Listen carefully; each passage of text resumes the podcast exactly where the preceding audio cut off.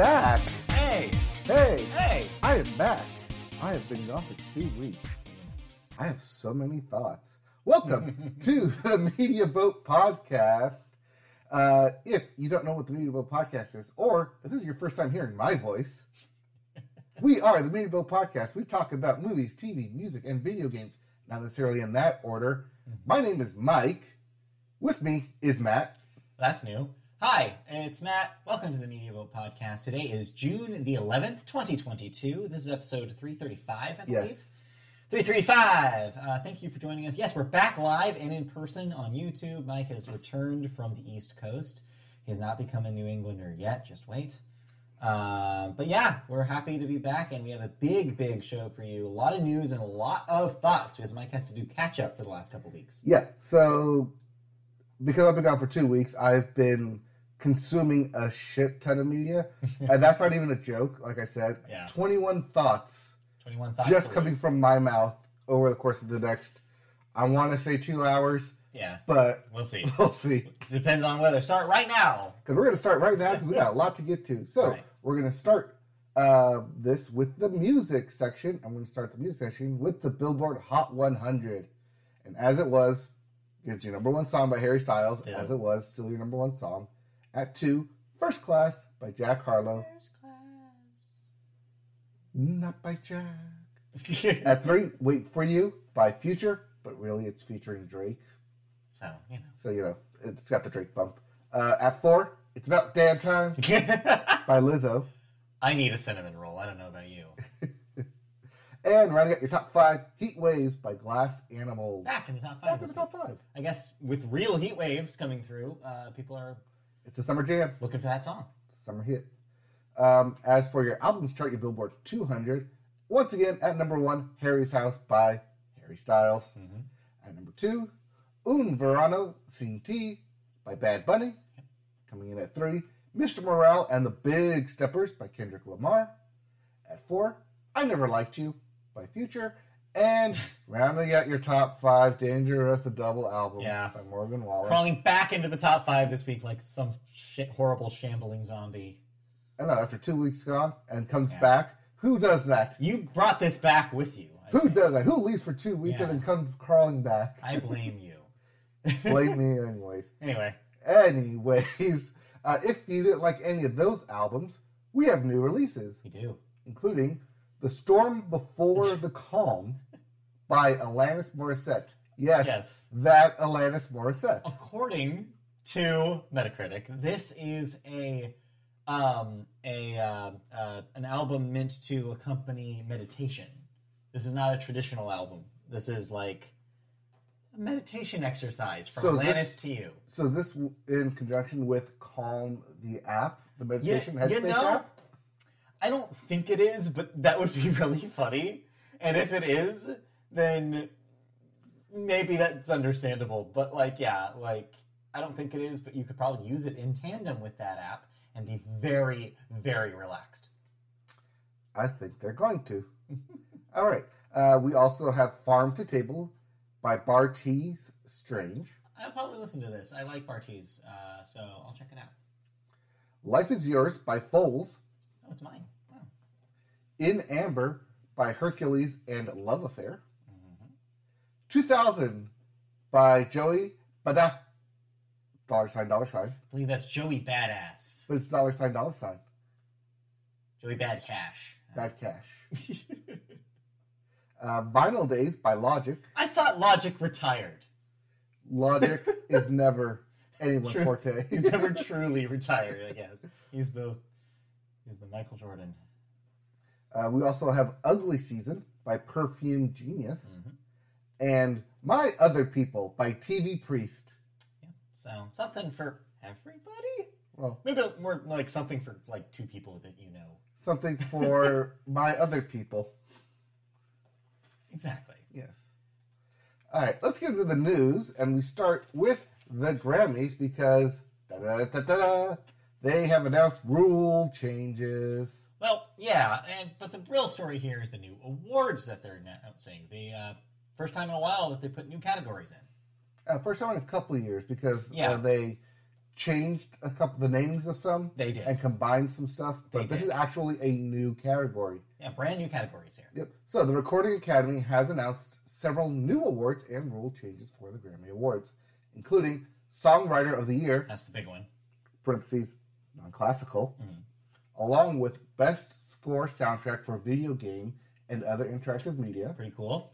and a Special Merit Award for Best Song for Social Change. Eh, ambivalent about this one. Like I get it, like I get it, but like I feel like I don't know. This is a path down to best feel good song of the year. You know what I mean? Like you don't want to MTV Movie Awards up your award show too much, and I feel like that's edging to that.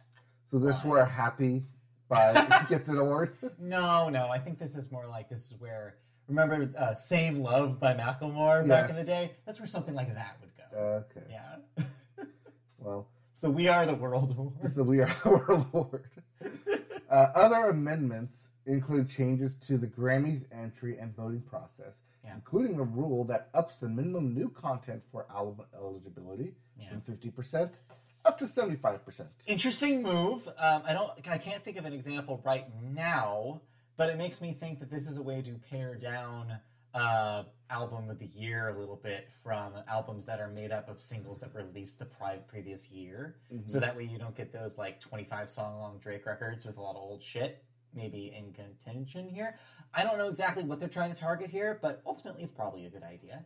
Uh, the percentages actually reminded me of the a little bit of the Academy's rules for animation. Yeah. Yeah, it's like I had a little bit of thoughts about that. It's like, oh, it's kind of similar in the way that they're like being very granular with how they're designating these things. So watch a 12 track album only have uh, four repeat songs now, just to get that cut off. Yeah, we'll see. Um, so all updates go into effective immediately Yeah.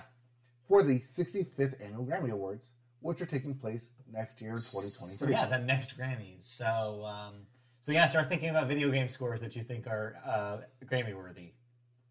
Like that Horizon, came out this year. Yeah, Horizon, Horizon, God of War probably have a killer Bear one. McCreary, God of War. Yeah, Um, that's it. Uh, I like the Kirby beats. yeah, Kirby's good, but it's like good. different. Yeah, maybe, Yeah. maybe I don't know. They just gave a Grammy to a Kirby remix, so Just if it happens, Dance. just yeah, no, I don't think that counts. Okay. Right. The specifics of the rule changes are expected uh, and can be seen on the Grammys actual website, Grammy.com. Uh, but sources tell Variety that the songwriter category is limited to non performing and non producing Yes. songwriters, i.e., those who are credited solely as a writer or co writer. This makes this category extremely interesting to me because when you think songwriters, you usually think singer songwriters. Um, like, so for example, Taylor Swift can't win this unless it's for a song that she didn't perform. But you know who could win this? Well, as an example, Uh-huh. it would be Dolly Parton winning this when, uh, oh god, what's her face? Whitney Houston saying, "I've I'll yeah, always love you." that's a good example. That's the best example I can provide. but yeah, I just think it's very Whitney. Houston never wrote it. Dolly Parton wrote it. I guess this is to prevent it to be being too similar to the Song of the Year Grammy. Yeah. Because when I brought this up to Christy, that was her first.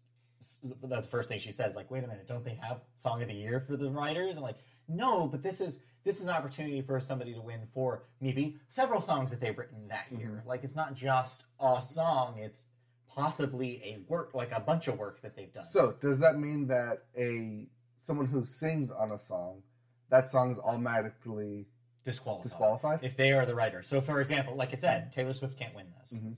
as long as she's singing it.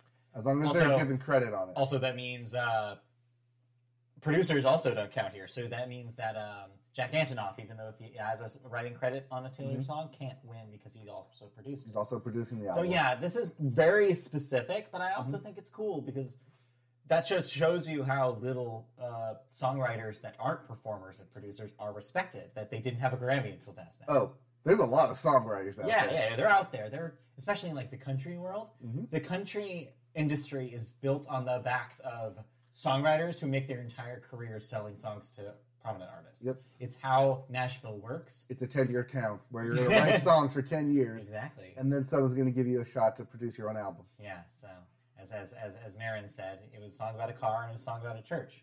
that I wrote. exactly. So yeah, um, we'll see how that goes. But I think it's an exciting new category that could open up Grammy to a lot of people who probably deserved one a long time ago. Yeah, I think it's really fun. Cool. But speaking of things that aren't so fun, Mm-hmm. we're going to turn to a little of in memoriam here for former Foo Fighters drummer Taylor Hawkins, whose death was announced back in March. Yeah. Well, the band, Foo Fighters, and Hawkins' family have announced tribute concerts Yeah. that will take place in September in London and Los Angeles. The concerts will be held on September 3rd at London's extremely huge Wembley Stadium Yeah. and on September 27th at the not anywhere quite as big Kia Kia Yeah. Kia. Kia Forum. It's just the forum. You don't have to put Kia Forum. It's the Kia Forum. Ugh, why do they have to brand it? World. Damn branding. The Forum at Los Angeles, and notably not former Staples Center, now Right. Crypto Arena, yeah. or right across the street, SoFi Stadium. Yeah, you think they would do this at SoFi, Yes, but no. but no. Sure. All right, Kia. Especially since I think the 27th is a Tuesday. Weird, is it? I think so because like if I'm thinking the 27th, it, like you went on a weekend, but they're- it's like football season, So they can't. so they can't unless it's on the 20. Like I think 27th is a Tuesday. Let me do a quick check on that. Calendar check. All right. right, what do we got? Yeah, it's a Tuesday. Yeah, it's a Tuesday. Well, club going up on a Tuesday. Forum going up on a Tuesday. Anyway. Anyways, um, Hawkins, uh, Taylor Hawkins' wife, Allison, also issued a statement thanking fans for, quote, the outpouring of love each and every one of you have shown our beloved Taylor, as well as the band, with their statement, quote, we consider every band member and the extended Foo, fam- Foo Fighters team our family. Tickets for this uh, event go on sale on Monday. Will you be getting tickets? No. What? because they're going to be sold out in like a minute. I'm not going to bother. No, this is going to be huge. Yeah. This is going to be a massive thing. It's going the fact that they're doing one date and only in LA, well, and in London for our overseas fans. Hi. Um, but yeah, like it's kind of it's going to be an absolute shit show trying to get tickets to this thing. I can't imagine trying to get tickets to this thing. However, I'm happy to see that the Foo Fighters are performing again Mhm. and doing this as a tribute uh, to Hawkins. I think this is a perfect way to do a tribute. I think it's also a perfect way to like see what like maybe an early preview what the band will be like without him, like how they're moving on, like what they're doing next, because they can't be done. Dave Grohl Dave cannot Grohl. stop working. He's a prolific man. He just can't stop. It's not like when Linkin with Linkin Park when Exactly. Chester Bennington died. He's No. the lead singer. Right. You got to replace your lead singer. I'm not Is- if you- saying- not saying you can't, can't Yeah, replace not the drummer. I think, yeah, we're not saying that you can't replace Taylor Hawkins. Yes, he was incredible for the Foo Fighters, and he's you know singular individual as a drummer. So we're not saying that he's just a placeholder. You could put any other drummer in there. All I'm saying is, is that I'm glad that they are realistic about this and be like, but we're a band. We love playing music, and our Mhm. fans love the Foo Fighters. I think that's the key. Like they, like the statement says, the extended Foo Fighters team, like that's the it's a family to them. They want to keep going. They want to still exist. And I think this is a good torch passing of one era of Foo Fighters ending and another beginning.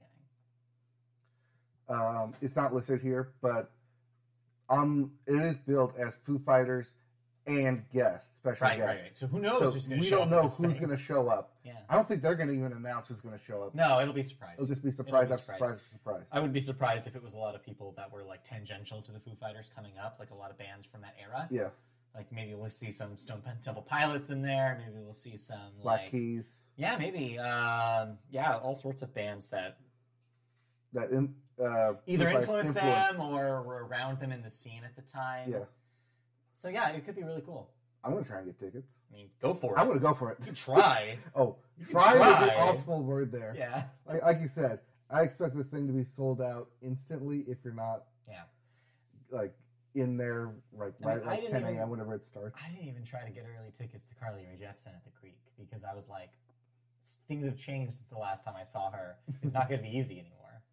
Well, she's Yeah. putting out a new album too. That too. But anyway. this- Anyways, I Uh, see you've added a story here. I almost put this, but I thought the other two were a little bit more important. yeah, that's why this is just a one-liner here. I'm not saying this is not important. I'm just saying that like I didn't have room for it. But yeah, But yeah, um, as of announced, what, less than 24 hours ago, yes, Justin Bieber took to social media, yes, that Justin Bieber, yeah, um, to share that he has Ramsay Hunt disease.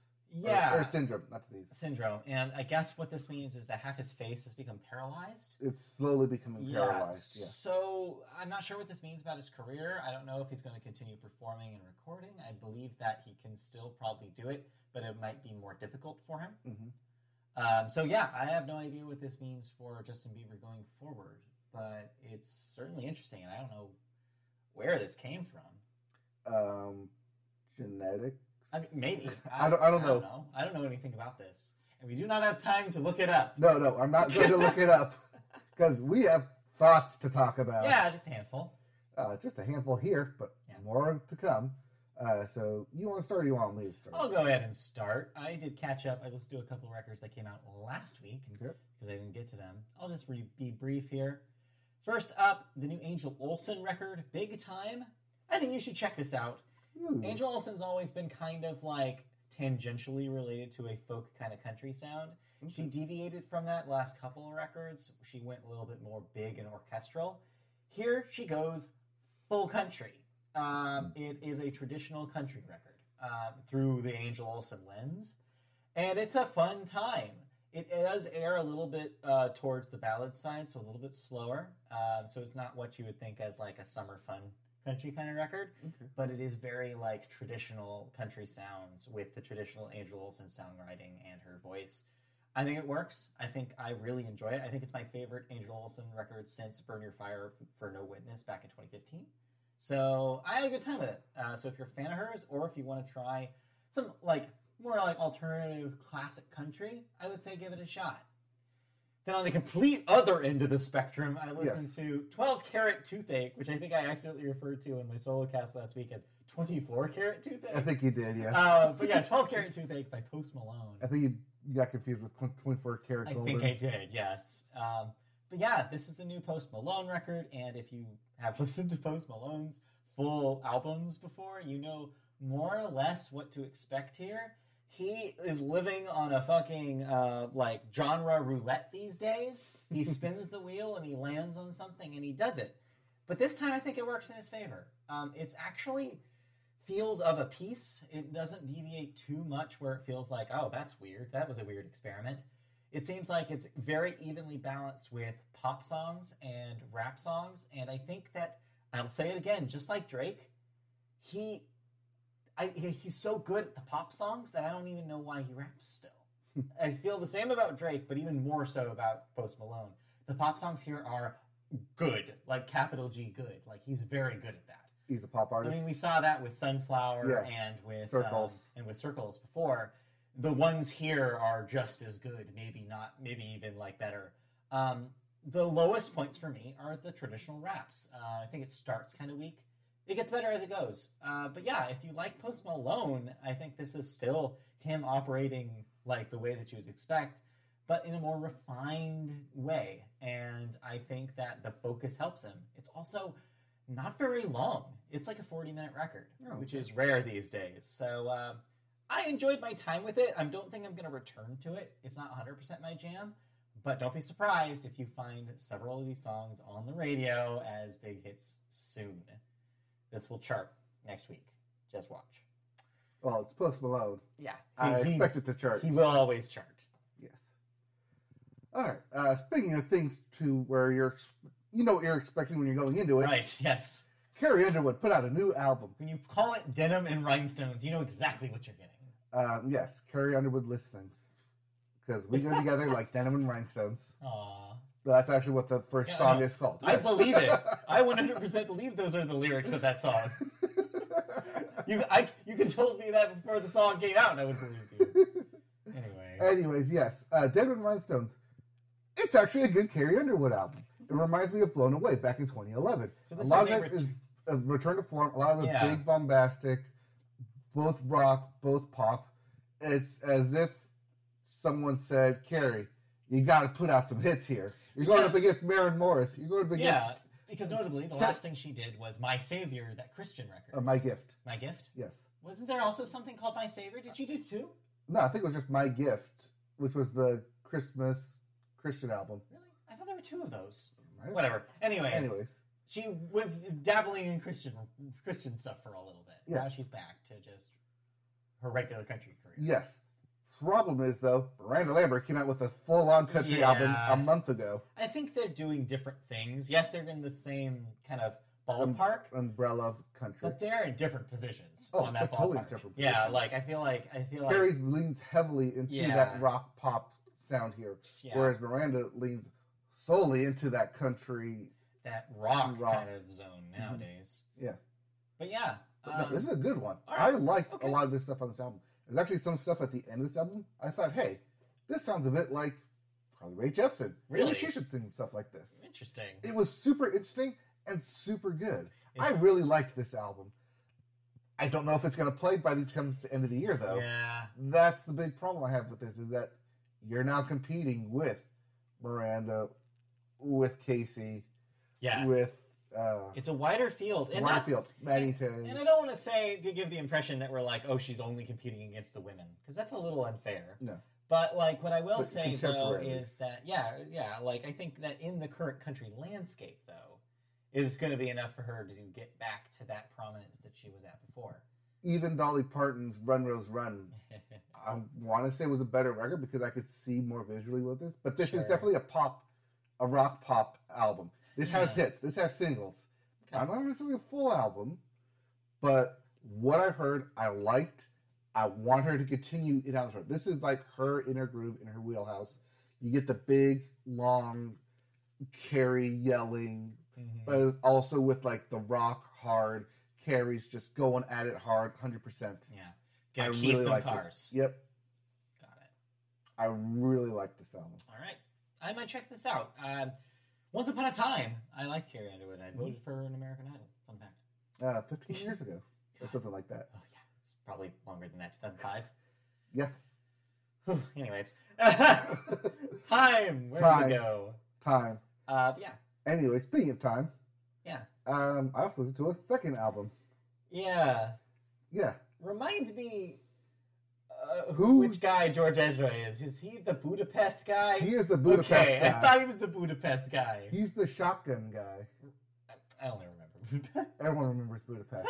but yeah, that's George Ezra, and he's come out with a new album. Right. I think it's it's only on Apple Music right now. At least that's Weird. what the little subheader said That's to it. odd. Okay. Yeah, called Gold Rush Kid, All right. and this is exactly in. Speaking of people in their wheelhouse, here comes George Ezra in his folksy guitars, uh, acoustic, uh, playing ass, just going at it.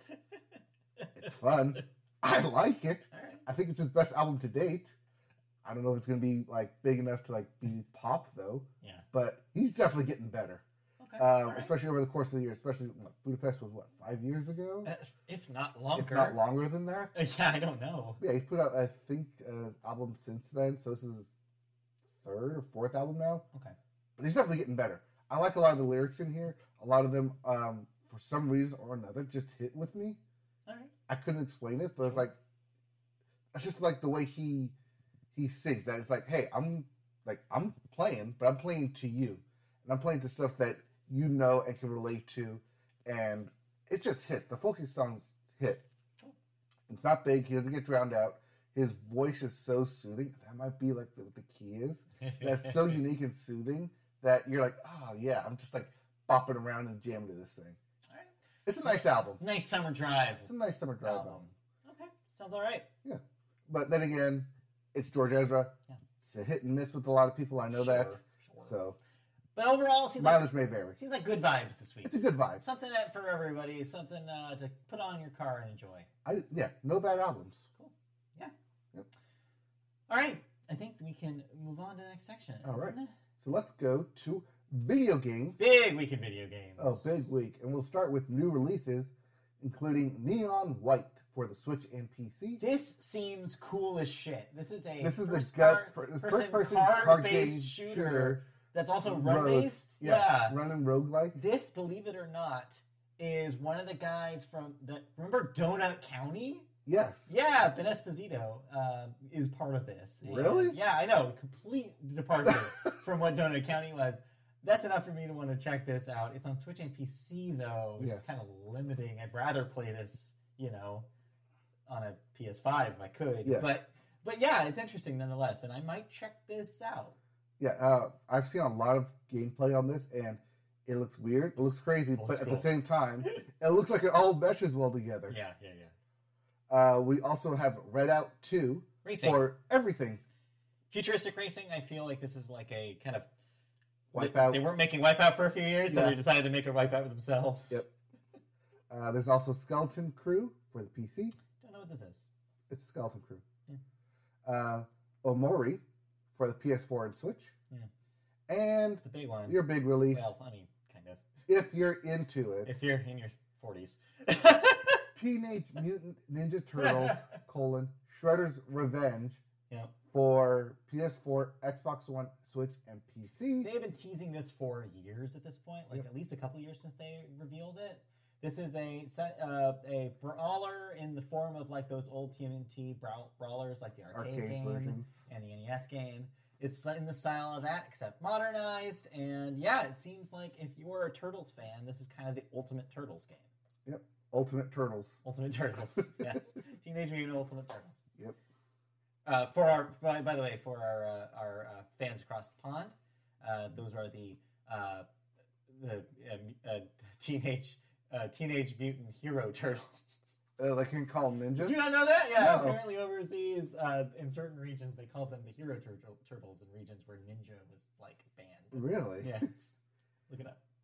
Anyway, I mean, I believe it, but you know, weird EU, Weird. Yeah. Pe- PEGI listings. predates PEGI, believe it or not. really? I love, I love PEGI though. Yeah. PEGI eighteen. Anyways. yes, that's dating yourself right there. I don't even- Anyways, yeah, I don't think they have PEGI anymore. not anymore. Anyway. Anyways, it's the first week of June, which means Yes. it's E3. Except it's not, weirdly enough. Um, E3, of course, isn't happening this year, but in its place is the Summer Games Fest, or the Summer Games Mess, depending on who you ask. And this is Geoff Keighley's ra- rounding up of all the developers who would have showed something at e- uh, E3 if there was one. So this is going over the course of, I would say a week, but it's beyond that actually. Mhm. I saw a giant like schedule spreadsheet that I was like, I'm not even going to bother with this. Uh, that broke down everybody who's showing something in the next few weeks. But it started properly yesterday with what they call opening. What do they call that thing? Opening day live or something like Yeah, that. Yeah, where he went through a two-hour yeah, um, just live stream of bringing on different developers, yeah. talking about their games, Showing doing footage, big doing reveals, trailers. trailers. So let's go through what they showed yesterday in that So the big announcement, which Yes. shocked nobody, because it was leaked right before the show. The Last of Us Part One Yes. was announced. Sorry for those of you who were expecting Part Three. May or may not actually be in the works. Who knows? But it is the remake of the first game. Yeah. From the PS3 area, yeah. which got a remaster for the PS4, Right. and now it's getting completely redone with the new with the new engine and with the new graphics for the PS5 and PC. I wanted to note that and stress this. That means that there's not going to be a PS4 version of this because there's obviously already a PS4 version of this. Mhm. So this is purely a PS5 and PC, like the most horsepower they can pump into the original game as possible. It looks like some for some of the comparison shots they showed, they're actually redoing a lot of the character animation in Mhm. cutscenes. They showed uh, the remastered version of Ellie right next to the new version part of it, one. part one version of Ellie, and yeah, it's night and day. Yeah. It's very similar to what stuff looked like in part two. Uh, so I am not interested in this at all because I played the first one and then I played the remaster and then I bounced right off of part two. So I'm like, I think I don't need to go back to part one. I don't need to go back to part No. one either. I'm not sh- like I said. This is for people who Who missed it? missed it, Yeah, and then missed the remaster. yeah, I don't, I don't get. Uh, yeah, I, I obviously I know who this is for, but I'm like, just like, how many of those people are around? Like, so I feel like if you played part two, you had to have played or at least know the context for part one. hmm is this just to have something with Last of Us on the box for when the HBO series starts. um, which they did bring out a couple people Yeah. to say, "Hey, we're going to be in it." So I don't know. I don't know what to feel about this. It's very strange to me, but I'm sure it'll sell like crazy because it's The Last of Us. because it's The Last of Us. But that's not the only Last of Us thing they confirmed. No, because they also confirmed that the multiplayer game Yes. will be coming in its own standalone Right. game, Separate thing. separate. Uh, what was originally supposed to be part of an attachment to Last of Us Part Two is now complete, getting its complete own new game, own new setting. Spoilers: It looks like San Francisco, or at least yeah, Oakland, Yeah, something Bay Area. um, or Brooklyn. Who knows? It's just a bridge in the background. Maybe. Uh, but yeah, uh, standalone game, not connected. Yeah. Own separate characters. N- unknown if it's going to have a story involved. I bet there's context. I bet there will be some context in there, but for the most part, we will be getting a multiplayer game. Dot dot dot Someday. at some point, yeah. possibly next year. They only showed early concept art, and we're talking about it very like conceptually. Um, yeah, they mentioned that it's going to be a multiplayer, uh, not necessarily just competitive. It looked like there's going to be some cooperative elements, and there will be some sort of overarching story that will guide you through that experience. But it's going to be focused on multiplayer, a live game, if you will. It's part of that Sony's new push for live games, Like, I Live think service one of games. the ten. I think they said that they're going to launch over the next five years. Yep. So this is Naughty Dog helping Sony with that project. Um, again, I don't know. Speaking of I Naughty Dogs- this, but Yeah, we'll but speaking of Naughty is. Dogs and projects, yeah, they also confirmed that their team is big enough yeah. to support several IPs running at the same time. Which makes you think, wait a minute, I thought they were done with Uncharted. Do we finally see something new?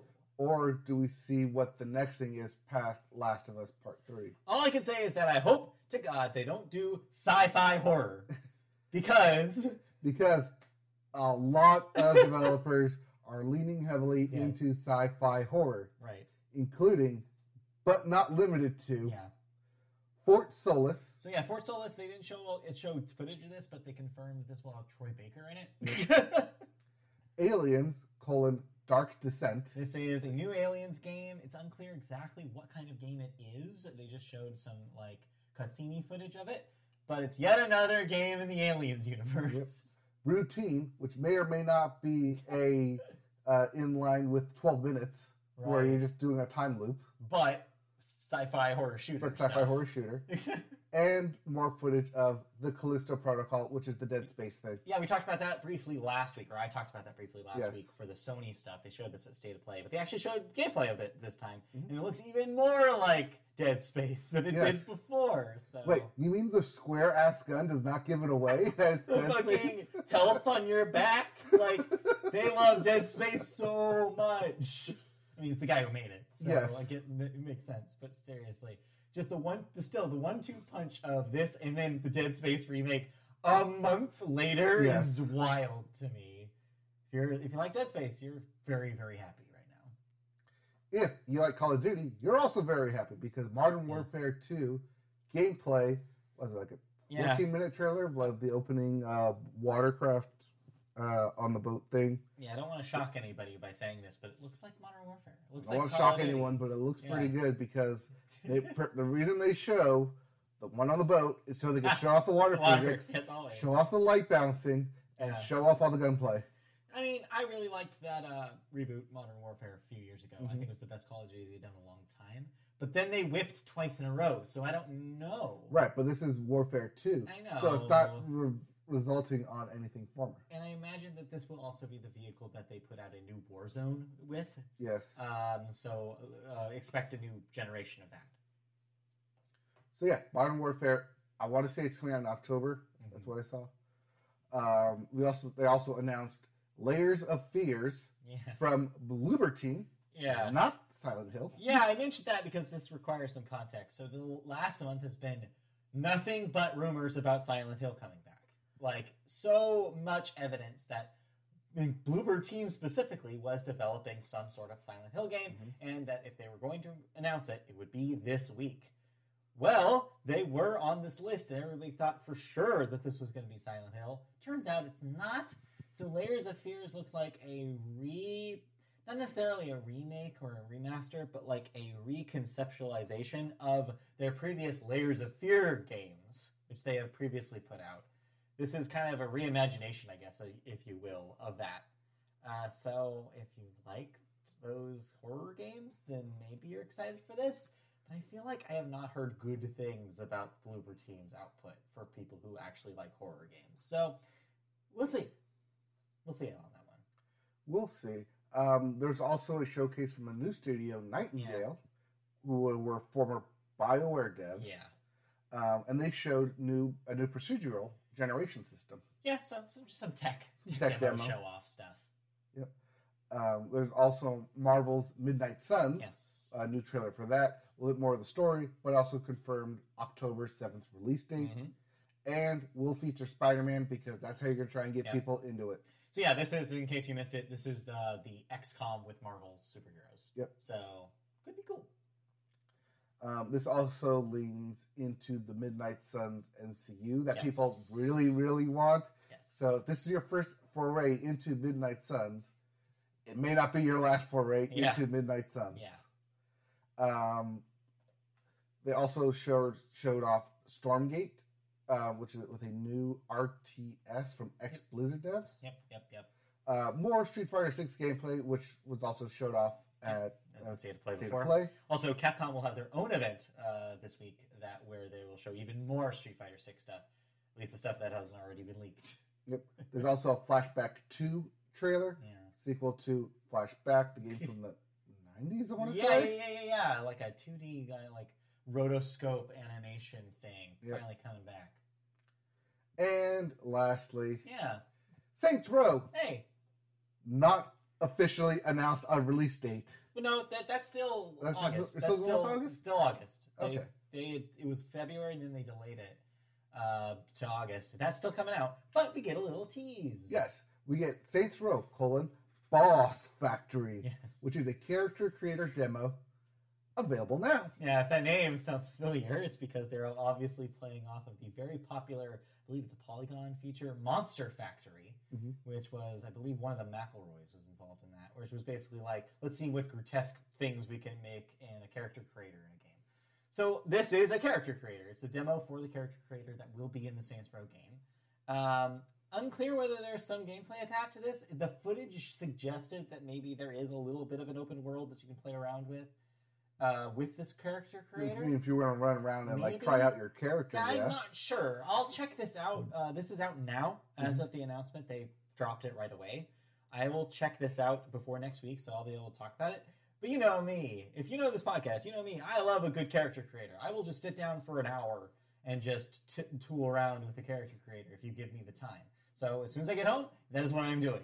Uh, so I'll definitely talk about this next week and see what's in here. Yeah, it looked insane. It, It, looks, looks crazy. elaborate. It's yeah. I saw you could pick like number of teeth in the mouth kind of shit. Like they're going really deep in this one and all sorts of sliders and nudity. As soon as you get to sliders and, and changing skin tones, you're like, yep. And then just accessory of, after accessory of Yeah. the wazoo. so get ready. Yep. Uh. I expect some very both creative and also not creative yes. characters to come out of this. Yeah, yeah. Look forward to that. Uh, but if you notice, we're talking mainly about PlayStation stuff and kind of Switch Yeah. stuff. So that just leaves where's the Xbox stuff? Well, Xbox having their Fan Fest checks watch tomorrow. So yes, if you're listening to this, uh, it will be Sunday the 12th, regardless of when you're listening to this. So before or after. Uh, but yes, as of this live show, it is tomorrow. That is the Xbox and Bethesda showcase. But we did hear a couple things from the company ahead of that presentation. Yep, including that Microsoft is expanding its Xbox Game Pass Ultimate offering mm-hmm. with game demos Hey. and the ability to play purchase games via cloud streaming. Where have I heard game demos recently? Oh yeah, it's what Sony's doing. doing. I wonder if they were gonna do that already, or whether this pushed their pushed their hand, where they're like, "All right, we should probably do the same shit." Like, oh, why can't we do the same? Why can't we do this? Yep. I'm very interested in how they do demos because obviously we know Game Pass has what first day releases for first party stuff. So is Mhm. this third party games that aren't on Game Pass? What is this? So I'm really interested to see what demos are offered. Later this year, Yeah. the company said it intends to roll out the ability for Xbox Game Pass Ultimate members to play from the cloud, quote, select games they have already owned or have purchased Yeah. outside the Xbox outside outside the Xbox Game Pass library. Could be cool. Uh, could be a cool way around things that not everything's obvious on Game Pass. So, for example, like if they deal do a deal uh, with like Activision or something, they can get, hey, Modern Warfare Two, did you buy it? Well, you have it, so here, play it on our cloud. We Mhm. don't care. You bought it. That would be cool.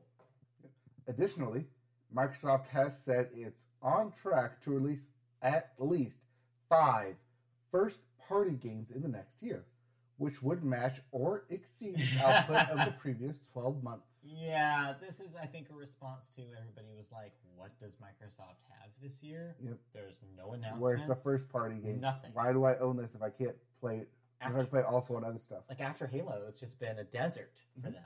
Um, one last thing that wasn't in this story, but I want to add is that Samsung announced that they will have a Xbox Game Pass streaming channel built into their future televisions. Mhm. Um, kind of their move to get a lot of video game streaming options on there. So that's one of the apps that they will feature. So that's Xbox starting to dip into putting Game Pass streaming, cloud streaming on uh, other devices besides Xbox. Um, also note, um, I don't think there's a huge announcement for this, but Netflix does have games Yeah. available So to play. that we might be able to talk about next week because they have a slated show that they're going to talk about their shit this week.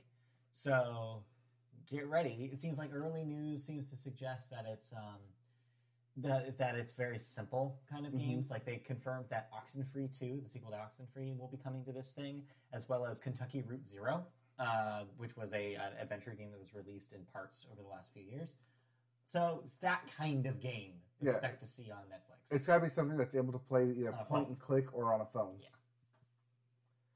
Neat idea though, uh, but we'll see what they do.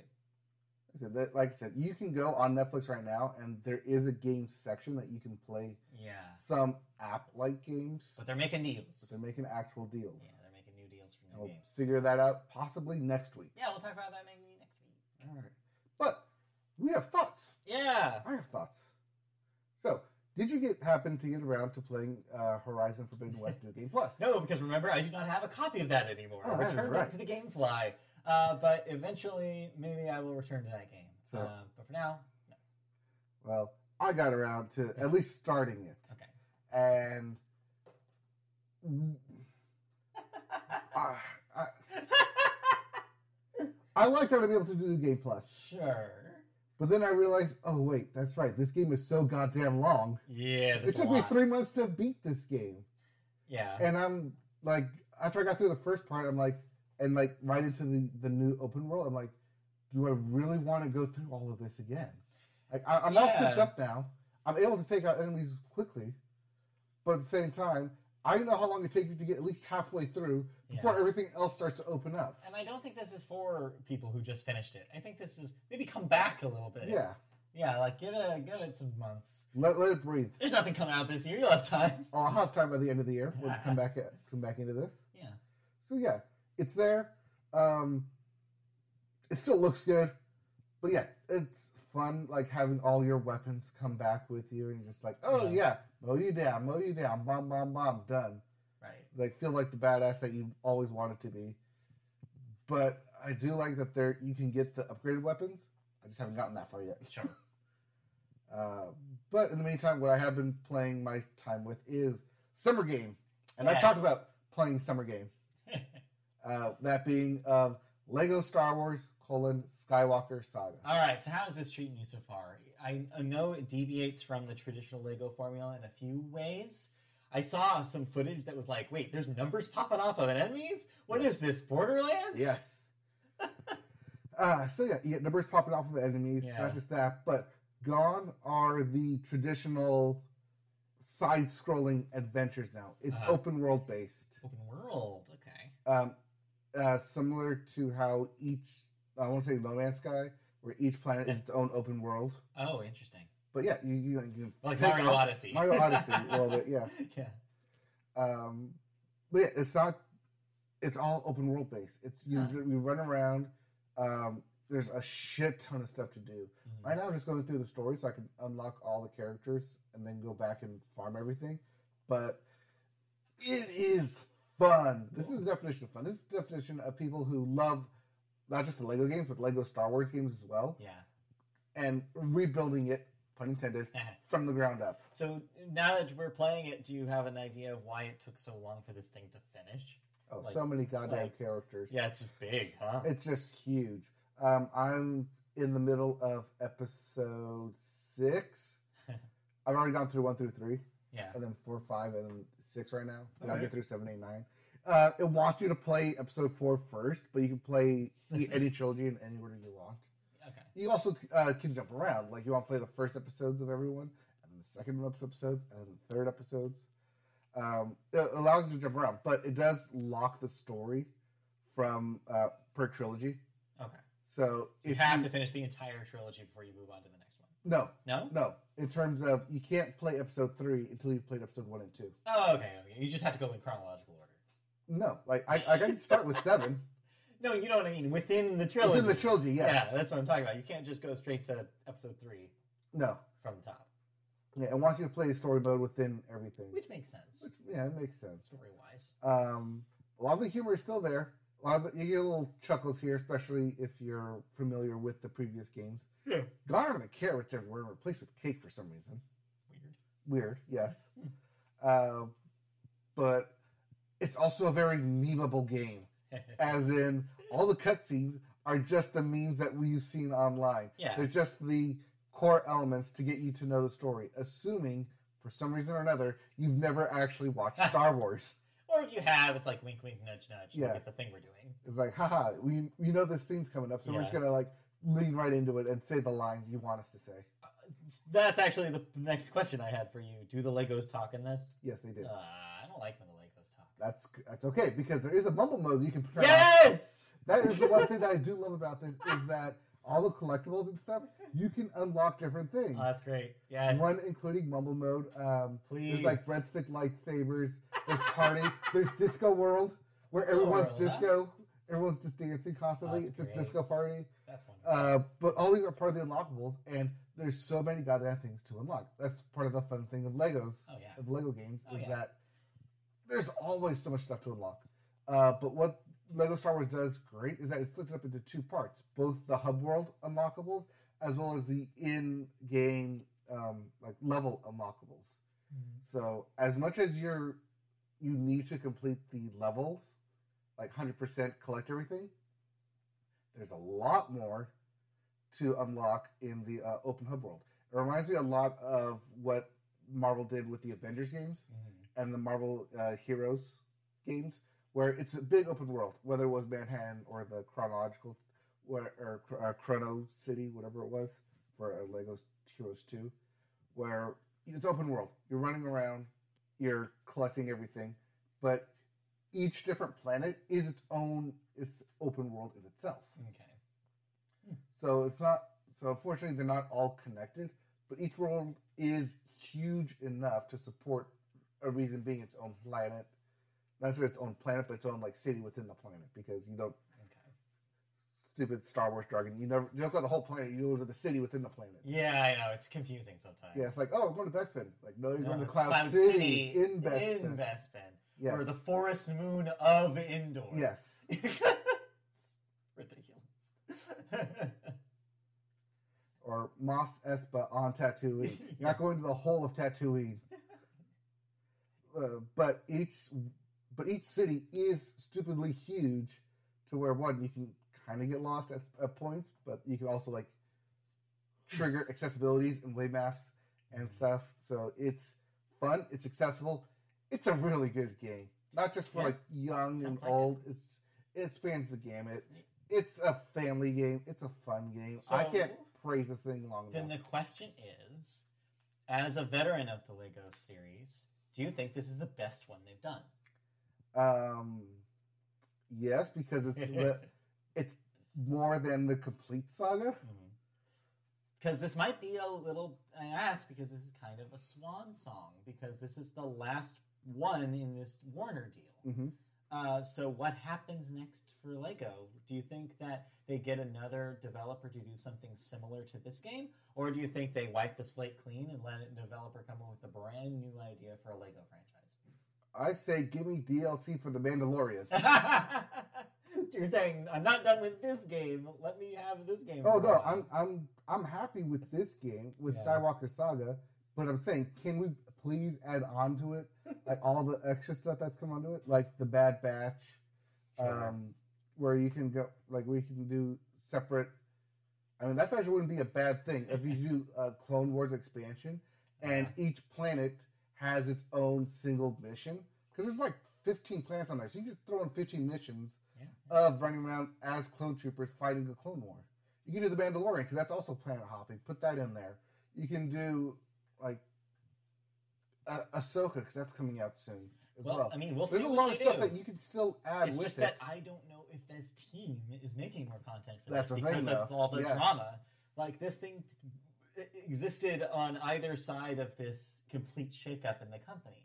Mhm. That's one of the reasons, presumably, why it took as long as it did. So I don't know if you can put more content on this. That's why I'm like, I wouldn't be surprised if they do just completely just wipe the slate clean and be like, okay, new developer, you make a new Lego game. So this might be it. I don't know if I would want a new Lego game. It's that good. it's the forever Lego. It's the forever Lego game. It's a it's a legacy game. It's a Well- saga game. It's well- the, it's a love letter to the game. Yeah. To not just Legos, but also to Star Wars and all the Lego games that came before it. It's like we know what you're expecting because we assume you've played them. But also, if you haven't, here's the twist we're putting on it.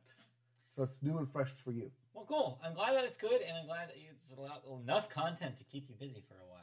Um, I would not be Definitely enough surprised. characters. I, I, I would not be surprised if we uh, talk about this more at the end of the year. Oh, you will definitely not be surprised to talk about. All this at end of the let's move on. Then all I played was I played more Vampire Survivors, which, by the way, you need to check that out. You've told me to check that out. Oh my god! Um, so yeah, like I said, it's three dollars, Yeah. and I think you could play on anything. Okay. So um, yeah, it's just not on Switch. Unfortunately, it would be the perfect Switch. I'll have some time tomorrow, and maybe I'll check it out. It's on computer though, so you'd have to figure out how to finagle that in this. Oh, on a computer. Yeah, that's the thing. Like I said, it's not on. Oh, so it's on yet. PC. So you I can play it on my phone. no. Okay. Sorry. So you might have to wait, but once you have the ability to play it, Oh, You uh, should I- play I, it. may or may not have the ability to play it this weekend. I'll Well, talk about that after see. podcast. Yeah, it's it's nice and uh, yeah, if you have a Game Pass uh, subscription, it's on Mhm. PC Game Pass as well. Okay. But yeah, it's fun. It's addictive. Uh, it's something that you just I, the way you'll spend hours doing it. Okay. In fact, I'm gonna try to force myself to download and play that uh, Saints Row thing instead of going straight to Vampire Survivors. so yeah. Anyway, but yeah, there's not much more to talk about that than I said last week. It is Mm-hmm. what it is. It's that game, and um, I'm excited to play more of it. Yep. All right, let's move on then after that into television. Our second half of the show begins here. We start television with the Sports Corner. An actual sports always. corner. Sports Corner, there it is. Uh, we start with the French Open. We talked about the matchup last week. Rafael Nadal has won. So congratulations again. Yep. Um, also, follow up. Coco Gauff lost uh, Oh. both uh, both finals for singles and Well. doubles. Unfortunate, but she is only 18, Yeah, so yeah, yeah. we'll expect her to be back. Oh yeah, definitely. Meanwhile, in the NBA Finals, the Celtics and the Warriors are tied two-two As of last night, as of last night. So, uh, I, I, my pick is We'll still see. the Celtics. I to see win. it. I could see it. Meanwhile, in the NHL, uh, the Avalanche have advanced to the finals against the Lightning, uh, or no, not against the Lightning quite yet. With the Lightning leading the Rangers three two, so we'll see. Likely, it will be the Lightning, but we'll see. Yep. Uh, I think they play tonight as of this recording, but as of next week, we will know who's in the Stanley Cup Finals, and I think we'll also know who's the NBA champion by then. So there you go. We'll talk about that next week. And then uh, baseball, just a notable uh, franchise record happened uh, this Ah, last yes. week. The Angels, who had a hot start this season, looked great. Everybody was firing on all cylinders. 14 game losing streak. Franchise record, 14 Franchise game losing streak. record, beating a previous streak of 13, which even that had an asterisk to it. So yeah, 14 game. Uh, they ended up breaking that. A game I attended on Thursday, so they are back in regular uh, regular competition. Believe it or not, all that, still number two in the division, and still only like two games Yeah. and a half away from a wild card spot. So over the last 16 games, they've won one. So, so yeah, we'll see how it goes. They're against the Mets right now, which sucks, but uh, hopefully they'll fix things up, and we'll see that playoff worthy team that we saw the first few weeks. New manager. New manager also happened. That's another thing is uh, manager Joe Maddon got relieved of his duties, aka fired. Also, Joe Girardi, Joe Joe Girardi uh, Yeah. for the Philadelphia Phillies was also relieved of his duties. Yes, so a lot of Um, I've been patiently waiting for the Joe swap to happen. Yeah, the Joe swap. I told I told Christy is like, no, he's gonna he'll be back. Uh, Joe will try to find something, somewhere to go, some club to go to next. I don't think he's gonna be unemployed for that long. No. Man loves to manage and listen to the Beach Boys and surf. That's what the th- there's three things that Joe Maddon loves. Anyways, I love the man. I'm actually kind of sad to see him go, but I He's get going to it. Miami. Yeah, I He's going to the Marlins. Oh, that'd be perfect for him. Yep. Is that visit Margaritaville? anyway, um, yeah, he's he's our he's all our boomer grandfathers. Yep. Uh, love the guy. Anyways, let's move on.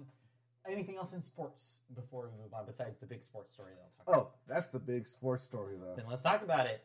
Um, there, there's some NFL news having around contracts are being signing, including uh, last year's Triple Crown winner, MVP winner, I think it's World MVP as well. Uh, Cooper Kupp signed new Ah. contract extension, Yep. Guaranteed highest receiver. Also, Aaron Donald, Oh, guaranteed um, signed contract. So that's the Rams just paying out. yeah, And once yeah. again, the salary cap is a myth for NFL teams. Yes, clearly. All right, with that, let's move on to our big sports story this week. All right, I'm going to say th- this three different ways. I'm going to see which one is correct. All right. Is this LIV golf? Is this 54 golf? Or is this live golf? What if I told you it was all of them? Right. Well, whatever you call it, it is a new professional golf tour financed by the Public Investment Fund, the sovereign wealth fund of Saudi Arabia, and will have its inaugural event this weekend at the Centurion Club in London. The PGA Tour responded with a statement from Commissioner Jay Monahan implying that golfers who choose to play in a new league would no longer be eligible to play in the PGA Tour. The name, LIV 54 or live, is a reference to the Roman numeral for 54, the score if every hole on a par 72 course were birdied, and the number of holes to be played at the events of this league. Players include Dustin Johnson, Sergio Garcia, Kevin Na, Luis Oosthuizen, Louis. Patrick Reed, Bryson DeChambeau, and Phil Mickelson. Yes, that Phil That's Mickelson, Phil Mickelson. who hasn't played on Yes. PGA Tour in five months. That makes sense. There will be 12 teams of four players to compete in a seven event regular season with an eighth and final team championship event. The PGA has since come out and banned all the players who participate in Live Golf. I'm going to call it Live because it reminds me of Liv Tyler. I realize that it's 54, but still. But yeah, Sure. this, This is. is weird timing considering didn't we just have a whole thing about thoughts on Live Golf? About comments about Saudi Arabia involved in golf? Like didn't this just happen? Oh, yes, this was uh, participated from Phil Mickelson, who Yes, participated who made that in a right? uh, in a, a golf Greg tournament. Norman, Right. the two. Well, Greg Norman is, I think, the CFO Yeah. of Live Golf.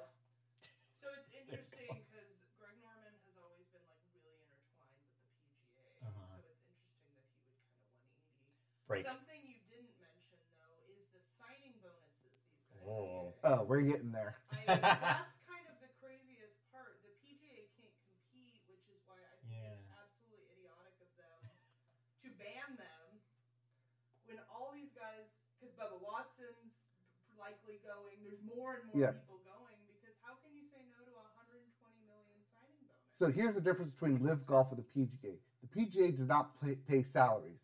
You get money in the PGA by competing in tournaments that the PGA puts on and making the cut and placing it within the finals. Sure. Live Golf, because it's sponsored by Saudi Arabia and Uh-huh. they can take loss, Yeah. lots of loss on money right. just to get the names out there, are paying signing bonuses up to 150 million dollars. Um, there were reports that they were paying, they were they're going to pay Tiger Woods somewhere in the north of the high seven nine figures, I heard nine billion. figures, I like heard almost they, almost I a heard billion. They a billion. That's what I read, and he said no because obviously his health isn't really indicative of being able to participate Yeah. in all these tournaments. Not only that, but you lose out on PGA stuff. Right. You're banned from playing on the PGA Tour. Um, there are four notable golf events throughout the year. Um, the U.S. Open, Open to anyone. There's no ban on that. Right. Um, the British Open, Open to anyone. No, no ban on that. if you qualify. You have to qualify though. Yeah, it's key. Caveat, but go on. You, you can't just walk up and be like, I'm in. Right.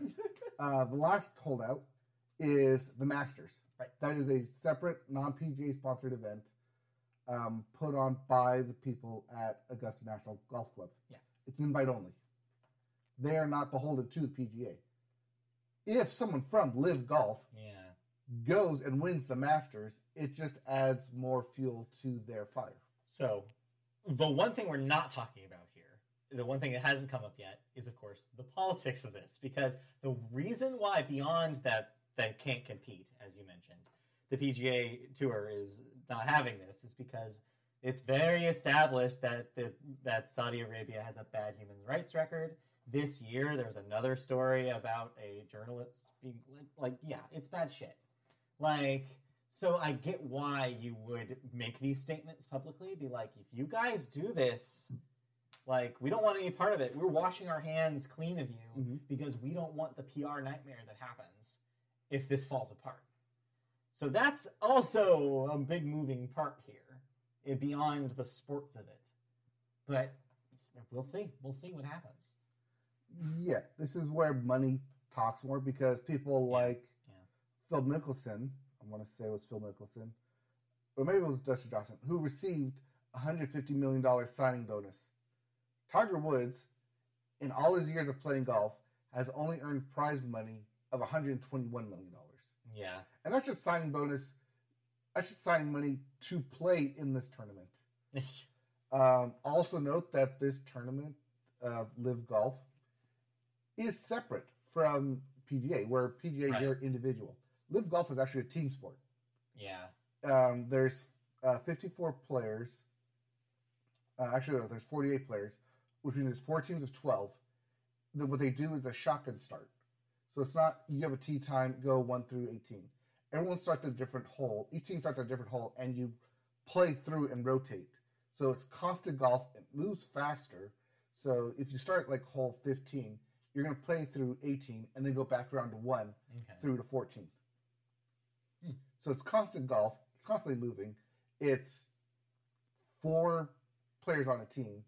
Um, you get not just your signing bonus, but there's uh, like a twenty million dollar pool of money for all the teams as well per event. So Saudi Arabia is just basically throwing a lot of money into this thing to try and pull people from it. Whether it will work, I think it's okay. So the way I've read it online is that they're okay with taking a loss this first year because they want the notoriety, they want the big splash. Yeah. They want what's going to happen in the year after that and after that until it does become profitable. It's basically the Netflix approach of we're going to throw a bunch of money at this now, Yeah. take the loss, and eventually we'll get back up into the, the green. So I guess we'll see how it goes. But yes, as you mentioned, it's got the big caveat of Saudi Arabia attached to it. It's complicated, and we can't really go much into it here. But just know that. But what I can say is that it's a business. Yeah, and money talks. Money talks. the sad part, and these golfers see that, and the golfers want money. I don't blame them. I mean, if you're going to, you're Dustin Johnson, former number one in the world, and you're going to give him 150 million dollars Right. before he even steps on a golf course. Yes, then you're gonna take it. Then If you're you gonna that money. Yeah, It just it's yeah it's it's going to divide a. It's gonna what it is and already has done is it's dividing a line down the middle of the golf community, Mhm. uh, whether or not you're cool with this or not. The reason they can't get Tiger Woods, probably they won't get Tiger Woods, is not because of the money, because of all Tiger Woods' sponsorship and deals Yeah. that he's made outside and his public image. That if he goes here, No, there's no way. He there's will. no way he's going to come back from it. He's too associated with PGA name. He's too associated with American brands. He's Mhm. yeah, you're right. There's no way. But We've been shocked before, so who the hell knows anymore? Who knows? But that is the big news That was the big in news sports. in sports. But elsewhere in television, a lot of stuff is happening. So Oh, yes. much that we have some bits for you. The, The bits, the bits, the First bits. up in the bits, we talk about. Yet another old for thing coming back. Guess what, 2000s people? Scrubs might be coming back. Cast and creator Bill Lawrence have all said recently at the ATX TV festival that they would be willing to do a revival for a special or a movie. So not necessarily a full series reboot, but maybe some sort of reuniting movie or special uh, with the original cast with Bill Lawrence attached. I could see it. yes. Bill Lawrence obviously has had a new success with Ted Lasso, Mhm. so he has connections. I could see this being an that's Apple also why thing. he can't come back necessarily to do a full right. uh, series. But Bill, La- but, but Ted Lasso ends after this coming season, so Yeah. he might be free.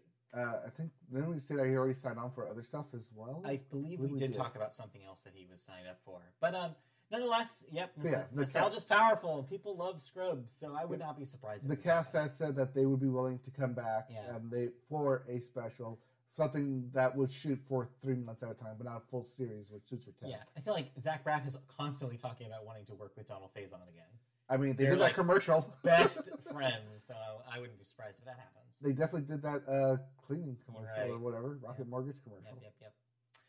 Next up, Chrisley knows best stars Todd and his wife Julie Chrisley, who, of course, before their reality show uh, fame were Georgia real estate tycoons, were found guilty of conspiracy to defraud banks in more than $30 million in loans.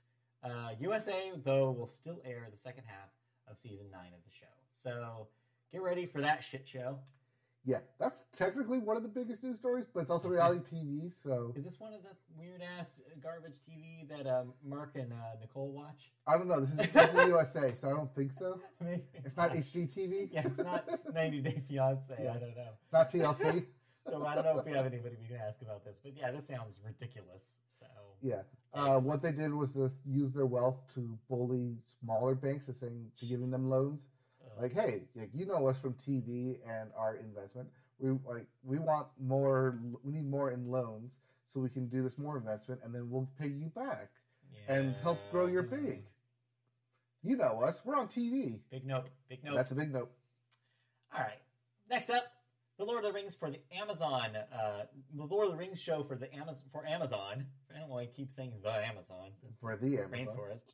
Um, has five seasons already planned out, with the final shot already pre-planned. So they have a story for that entire run, which is something that Game of Thrones did not. So they're already planning more than that show did. Yeah. Uh, well, you know, it's easy when you have a completed book series, George R. R. Martin. it is easy when you have a whole story to actually. It's also write. very easy when you have a complete movie you're already working off Yeah, Amazon. Right, exactly. So yeah, uh, that still has yet to have a release date, but um, Yeah. next year I think. But since they are doing the complete Lord of the Rings trilogy, Yeah, there's lots of content. well, Lots. one of a lot of content. Two, five seasons. If they do one hour per episode, assuming Yeah. a ten episode schedule, They'll get there. that's fifty hours of content. I'm pretty sure they would be able to get there and back again. Ha ha! Good one. Good one. Nailed it. Nailed it. Let's on. This is a bit of a follow up bit from a story from a couple weeks ago. Seth Green has paid three hundred thousand dollars to recover that stolen ape uh, that he lost. That that cr- that caused him to pause production of the television show that was going to star said ape. So yeah, it looks like um, this is what the world looks like with NFTs. Is that uh, even if it gets stolen, you can just bribe somebody with money and they'll give it back. You know what this means?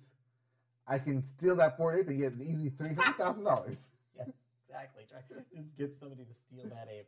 or just Right. say I've stolen your ape, That's, and maybe they'll believe it. like yes, the Media Boat Podcast is here, not necessarily advocating theft, but saying it would be really funny, wink, wink, if somebody, wink, wink, stole that ape again. Is it is it stealing if I can't physically hold it?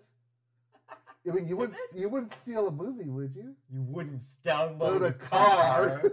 Anyway, Although Carvana now exists, so. right, I guess, yeah, no, maybe print a car, maybe. Um, 3D next- print a car. Ooh. Next up in uh, the future uh, edition, the future revised edition of Disney War, Disney CEO Bob Chapek has fired Chairman of Entertainment and Pro- Programming Peter Rice. A similar move to back in 2016 when Bob Iger dispatched COO Tom Staggs, and way back in 94 when Michael Eisner abruptly ousted Jeffrey Katzenberg. If you didn't see this, this is specifically um, someone who was basically spearheading Disney Plus programming. hmm Uh, interesting move considering that the that the studio made a massive pivot towards Disney Plus over the last calendar year. What this means for the future of Disney Plus seems unclear.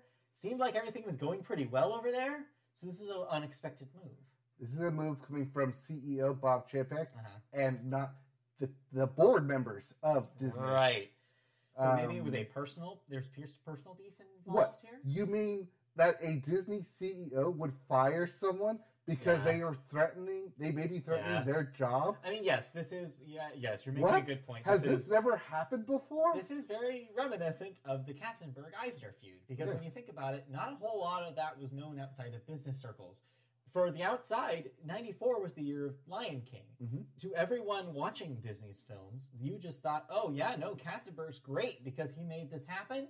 And The Lion King is the best, like the best performing movie of the box office all year. Like, how could he possibly be fired literally months later? And yet it happened. So, yeah, who knows what's happening under uh, behind closed doors here? Oh no, that's exactly what happened, what's happening behind closed doors because Bob Chapek has entered the final year of his contract without any Ah, renewal.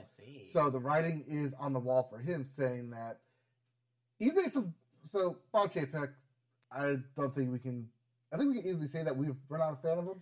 I mean, He's made some big missteps over the past couple of years. Depends on who you ask, right? Though, because if you look at the big picture, again, Yes. for all the small missteps that they've made, obviously Rise of Skywalker is a big one. but for all the small things that have not worked out in their favor, they have Disney Plus, which is an absolute juggernaut, which is finally eating Netflix's lunch like they planned it. Right, would. which is coming from Peter Rice, not from Bob Yeah. Chapek, who made the big missteps So, of yeah. of the Florida mishap stuff. Yeah, that's the other half of this. Is that in the same time that that's happened, the parks have created political fissures uh, Mhm. in Florida that I don't know if they can recover from. Uh, and yeah, uh, I would not be surprised if we see a similar battle against the city of Anaheim. Although the city of Anaheim has a lot on their plate right now when it comes to big owners of things. yes, uh, we have not talked about it here on this on the sports because there is no final section We're waiting yet. for yeah, we're waiting for some sort of final final uh, Finality to that. kick to happen there. But uh, regardless, uh, it's a weird time to be Disney and a weird time to be Bob Chapek. Chapek, you're right; he's done a lot of weird shit. But when the end of the day, they they're still making money hand over fist on Disney Mhm. Plus, and I think that that maybe keeps his security. I don't know. We'll see. I don't know. I like I said, It's up to the board, right? it's up one. It's up to the board, The board has to figure it out. and the board's not giving Bob Chapek a vote of confidence, Yeah. and not necessarily a vote of no confidence either. Right. He's we'll right see. now in this middle gray, gra- Yeah. gray area where yeah, yeah. he's still the CEO, but they also haven't extended his contract, and he's literally on a month to month coming up here. So we'll uh, keep an eye out for that story and see what happens moving forward. Let's uh, the last story is not necessarily a story, just a reminder. If you are a musical theater fan or uh, love Broadway in all its forms, The Tony Awards air tomorrow on CBS. I believe if you want to see the entirety of the Tonys, though, if you want to see some awards that are not presented on the CBS primetime show, you uh, can download Paramount Plus and watch some footage. So that will be tomorrow, S- Sunday the 12th. So uh, just a nice little reminder for you live theater fans. All right, that will do it for uh, the TV news this week. Now I uh, cede my time to you because you have a lot of television thoughts to catch up on. Counting. Eight. Eight. I have eight thoughts here. All right, let's roll. Let's roll. All right. so, A million Because- little things. Wait, no. million, million little lies. Still continues to lie to everybody, and I don't know why everyone watches that show when you know everyone's lying to everybody. But that's not what we're talking about. I mean, I'd love to get into why I hate that show, yeah, but we're not. but we don't have it. time for it. We're talking about the one that that show is ripping off. Uh, yes, this is us. The finale happened. Yes, it's over. The finale happened literally the week I was leaving, and then I can't talk about it for two weeks. So here we are, two weeks postmortem, postmortem, Yep. post finale of This Is Us. Right. And I feel like I should have talked about this when I was here Yeah. Did they stick? because that last finale episode, yeah. while it did stick the, the ending, was more more or less about the future of these characters and not necessarily the journey that they've been on over the past Ah, years, okay. which is what that penultimate episode was. So the, the second to last was their tying up loose ends. Then you have the epilogue. Yes, that's basically what it was. Right. So I feel like I should have talked about it back then. This is fine. This is fine. But what This Is Us does great, and what it's Did what it did, past tense. Past tense. Damn, it died. You're right. It's over. No more. Yes. So so this was us then. Yeah. this is it. No, this was it. This is all past tense now. Yeah. So this was us. Uh-huh. Um, was a great showcase in your life is not over at 35. Because that's Thank God. Thank Three God, more- Three more years. Three more years. Yep, it's coming up here. uh, but that's where the show started at age uh, where our three main characters celebrating their 35th birthday, Uh-huh. and at was obsessively the middle of a midlife crisis and not knowing where they're going with with their life. And over the next six years, yes, the thing's been on for six years. It. Um, it shows that your life doesn't end at 35. There's not just some end goal like this is it. This is just where you have where you're going to be for the rest of your life now. That you can pivot, you can make changes. No one knows what the hell is going to happen in the six years. It's why I really don't like that question interviewers ask. Yeah, yeah. Where do you see yourself? you in see five- yourself in five years? Like, God, I don't know. God, I don't know where I see myself for lunch today. Yeah, You know? exactly. Exactly. you don't know what I don't know where I'm going to be in five years. I mean, look back five years from us. Yeah. Do you think we're still going to be doing this five years? Well, actually, I, I Maybe, yeah, celebrate probably. my fifth year at this company in November. So yes, I actually Yes. do know what I was doing five years ago. This shit. yes. anyway. Anyways, uh, but yeah, that's part of the thing is that this is us is that microcosm of just five, five, six years that you don't know where life is going to take you. You don't know what's going to happen within your life. You don't know the the boundaries, the changes, the, the constant like surprises that life throws at you. Not just like external, but also like internal, like how you feel, stuff that happens within you, within your family, uh, within your friend circle, even. And it's a great microcosm for what life is, not just like growing up in like the 70s, like the life lessons that you learn as kids, and just you generally learn as kids as well, but more so how those life lessons lessons shape and mold the people you eventually become. Um, it is of note that the last episode of this has scenes that were shot four years ago Oh wow. Okay. uh, very similar to uh, what How I Met Your Mother did, where they shot Yeah. the ending years before Right. because they knew how they wanted to end this, and they literally had to do it because the kids that they used grew up. definitely grew up and aged out of that of when they were. Yeah.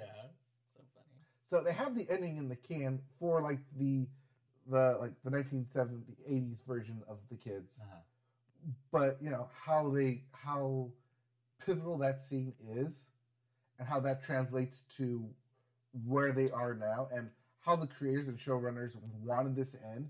Like when they said oh we know where this is going to end we already have a finale so we're only going to get three year deal and not just drag this on they knew what they were doing and this shows this is a show i want to come back to i'm going to give some time to breathe but it's a Mhm. show that i want to come back to it's a show that i want to come back to with other people as well Cool. it's really good. Um, even though it is, it was hour longs. Watching on streaming does make it go by a whole lot faster. I will say yeah, that. Uh, so you're not, you're also not waiting week to week of oh no, what happens, but also, goddamn teary. I give Mandy Moore that that Emmy for uh, lead actress. She deserves it. Yeah. Goddamn, make me teary eyed. TV mom. TV mom. She's the glue that holds that thing together. Uh, I do like Mighty Moore. and yes, that Mandy Moore. Yes, that Mighty Moore. Uh, but yeah, this is us. Really good, really powerful ending. Cool. I might put it on my end of the year list because it did stick the landing here. Uh, but we'll see with these other shows that. The Lord of the Rings treatment. Like I didn't award it the previous years, but it's over now. So we but I keep award talking about it, so Yeah. I, can remember for its, for its finality. Yeah, we'll see. Yep. What else? Uh, other stuff that had finale um, that I can talk about now. Yeah. The Flight Attendant also had its finale. It's HBO Max. HBO Max, uh, The Flight Attendant. I don't have anything new to say about that. Yeah, you seem like you were a little less uh, less hot on season whatever. this Season is, two. Season two. It did get better, Okay. but I don't know if the twist ending was enough of a twist ending or it was just, well, we need a twist ending. Yeah. Especially when, like, some of the stuff that they purposely did is like, wait, you're the bad guy the whole time? Okay, yeah, that makes sense. Like, in an overall whole narrative purpose, I get. But from the story that you told us, it doesn't make sense. It feels like it's coming out of left field. Mm. And that part is what I don't like about the flight attendant. Okay. Is that because they purposely set up the first several episodes to be solely about uh, Kaley Cuoco's character um, trying to solve this mystery, to be like, oh, by the way, the final episode, we're going to give you the big shocking twist ending and basically explain, uh, tell, not show, Right. like how all this came to be, is really weird and dumb, and I don't like it. So, talk about not sticking the landing there. I really don't want to see a third episode or third season here. I think that if they do a third season, it's going to be just another mess of, oh no, she's caught up in another conspiracy. Maybe she's right, maybe she's not. Oh wait, she is right the whole time, but we can't really let on to that, and it's yeah. cyclical, cynical, cyclical. Sure. Um, but if you're going to be on HBO Max, you might as well watch Hacks while you're at it because Yeah. season two is amazing. We're still getting through it. I haven't finished it yet, but don't worry. You can you can do spoilers if you want. Um, but yeah, so far so good. So you're on season one or season two? We're still on season two. Okay. Um, so season two, they're on the road. Yeah. They're creating, they're crafting this, these, uh, the new set list, the new jokes. They're while also in the background being veiled of being sued. So it's like Yeah. the love hate relationship of a mom daughter. But even though she's not her mom, Not really, she, yes. not really her mom, and she related. also has her daughter. Right. uh, I like season two a lot because uh, both of the characters were more proactive Mhm. in chasing a goal rather than the first season where it was uh, just the writer character chasing the goal of trying to make it in Hollywood, trying to make it as a writer, and uh, Jean Smart's character as w- trying to go off on a bang. Here in season two, I like that they did that they were on the bus because it meant everything is constantly moving. There is no standstill. Everyone Yes. is constantly moving to the new goal. Everyone is constantly moving to their own goals. And that was a really smart move to both show it both uh, visually showing it, but also in the writing that we're going to get there, and this is the bus actually getting there. Right. It's a really right. smart writing tactic that I praise the showrunners for doing. Um, and they definitely stick the finale. Although I will say, if they end it here, I would not be surprised because it's a damn good finale. Okay. Everyone ends spoilers on a high note, on a happy note. Sure, that's good. It's a sick. It's essentially a sitcom. uh, Dra- dramedy. dra- dramedy. Uh, but yeah. Um, There's enough jokes in there to make it a comedy. Yeah, yeah. Yeah, uh, I'll, I'll wrap it up pretty soon. Uh, we're, we're getting there. Uh, Christy watches in the mornings while I'm working. Uh, but yeah, uh, so yeah, I, uh, but so far so good. It's really good writing. Mhm. Just really great writing. Yeah. See this in the Emmys next year, I'm sure. I mean, it wasn't the Emmys last year. All right. What do you mean, see it? See be it back. It will be back, is what I mean. oh, it'll be back. And Alright. yeah, we'll have actually caught up and actually watched it this time Yes. Instead of waiting for the Emmys to tell us to watch it. All right. And lastly, in season finales, remember when I talked about the end game on NBC? yeah, what the hell is that? That was that was the bank robbing thing. Yeah, right, right, right. It's Where I made a a statement that I could watch the first two episodes, skip the whole season, Uh-huh. watch the last episode, and still get everything I needed to out of the show. And you did? And that's what exactly what I did. Yeah. And that's exactly what happened. Also, this is thing is done. It's uh, canceled, so this will be it for the end game. Oh, the but, end game for the end game. but it didn't want to be canceled No. because they show off the very I don't want to say cheesy, but very um, yeah. twist ending of wait, please don't cancel us. We're gonna shoot this one thing just so like if we do get uncanceled or supported somewhere else, we have somewhere to go. We don't just wrap everything up in a very nice deep bow. exactly. So yeah, watching the first two episodes and then watching the last episode, you it unravels the entire mystery of why everyone is where they are. I still do not buy the whole through line of a single person planning every single step of this all the way through, Sure. especially at the very end where they're looking up like two different churches to go to. It's like, which one do we go to? You take that one, I'll take this one. I'm like, okay, cool. But I know it's really going to be the one you're going to because you're pro tag. yeah. And so they're obviously going to show up there.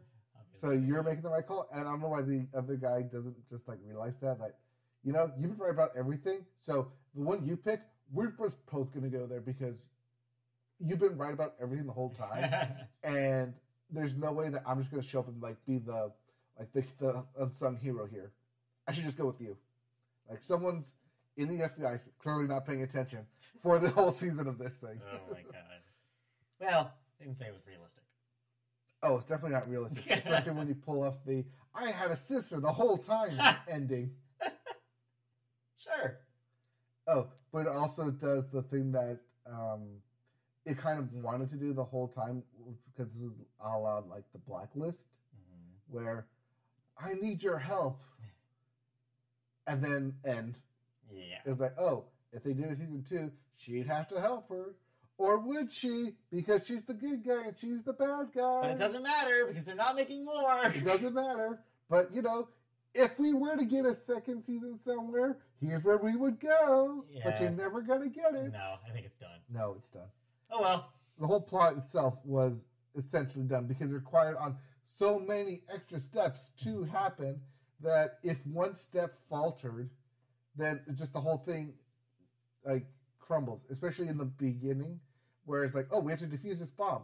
If we don't defuse the bomb, we're all gonna die. Mhm. Well, what happens if they didn't defuse the bomb and they all died? Literally nothing else after that would have mattered. nothing else after that could have happened because your main character died. You couldn't have gotten any other information out because they were pertaining to her. So if she died in that first one, you're like, oh shit, she died? Well, I don't have a backup plan because my main character, who I pinned all of this happening around, is no longer around Mm. to solve any more of these puzzles and riddles and mysteries. Dunno. no clues. Yeah. So yeah, the end game was pretty bad. Well, yeah. Well, good riddance. Good riddance. what else do you got? Uh, before I move into um, Disney Plus shows, Yeah. well, we're gonna talk about one Amazon show that came back, Right. Yeah. The Boys, Season three. Season three. It's out right now. Uh, four episodes are up. Are they still dem boys? Oh, they them boys, and they're still, uh, they're still doing stuff.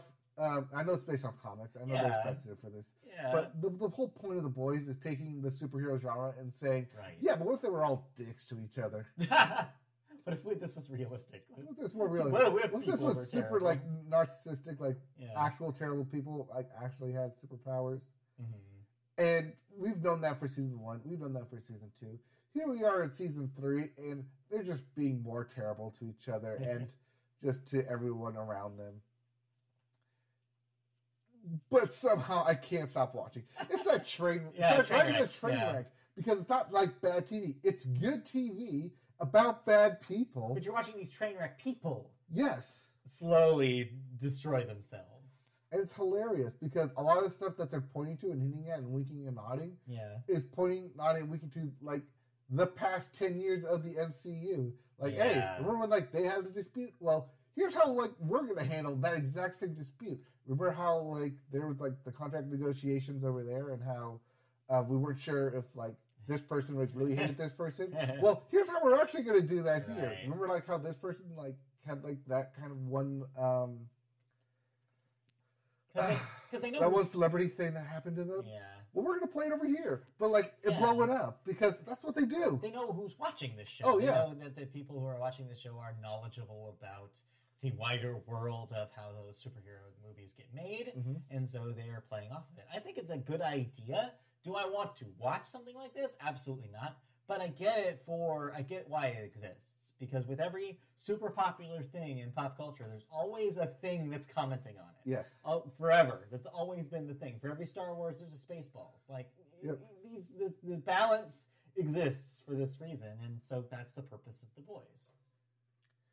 And I think they get away with a lot of shit on it Yeah, because it is on Amazon. Yeah, nobody. Yeah, nobody's checking that.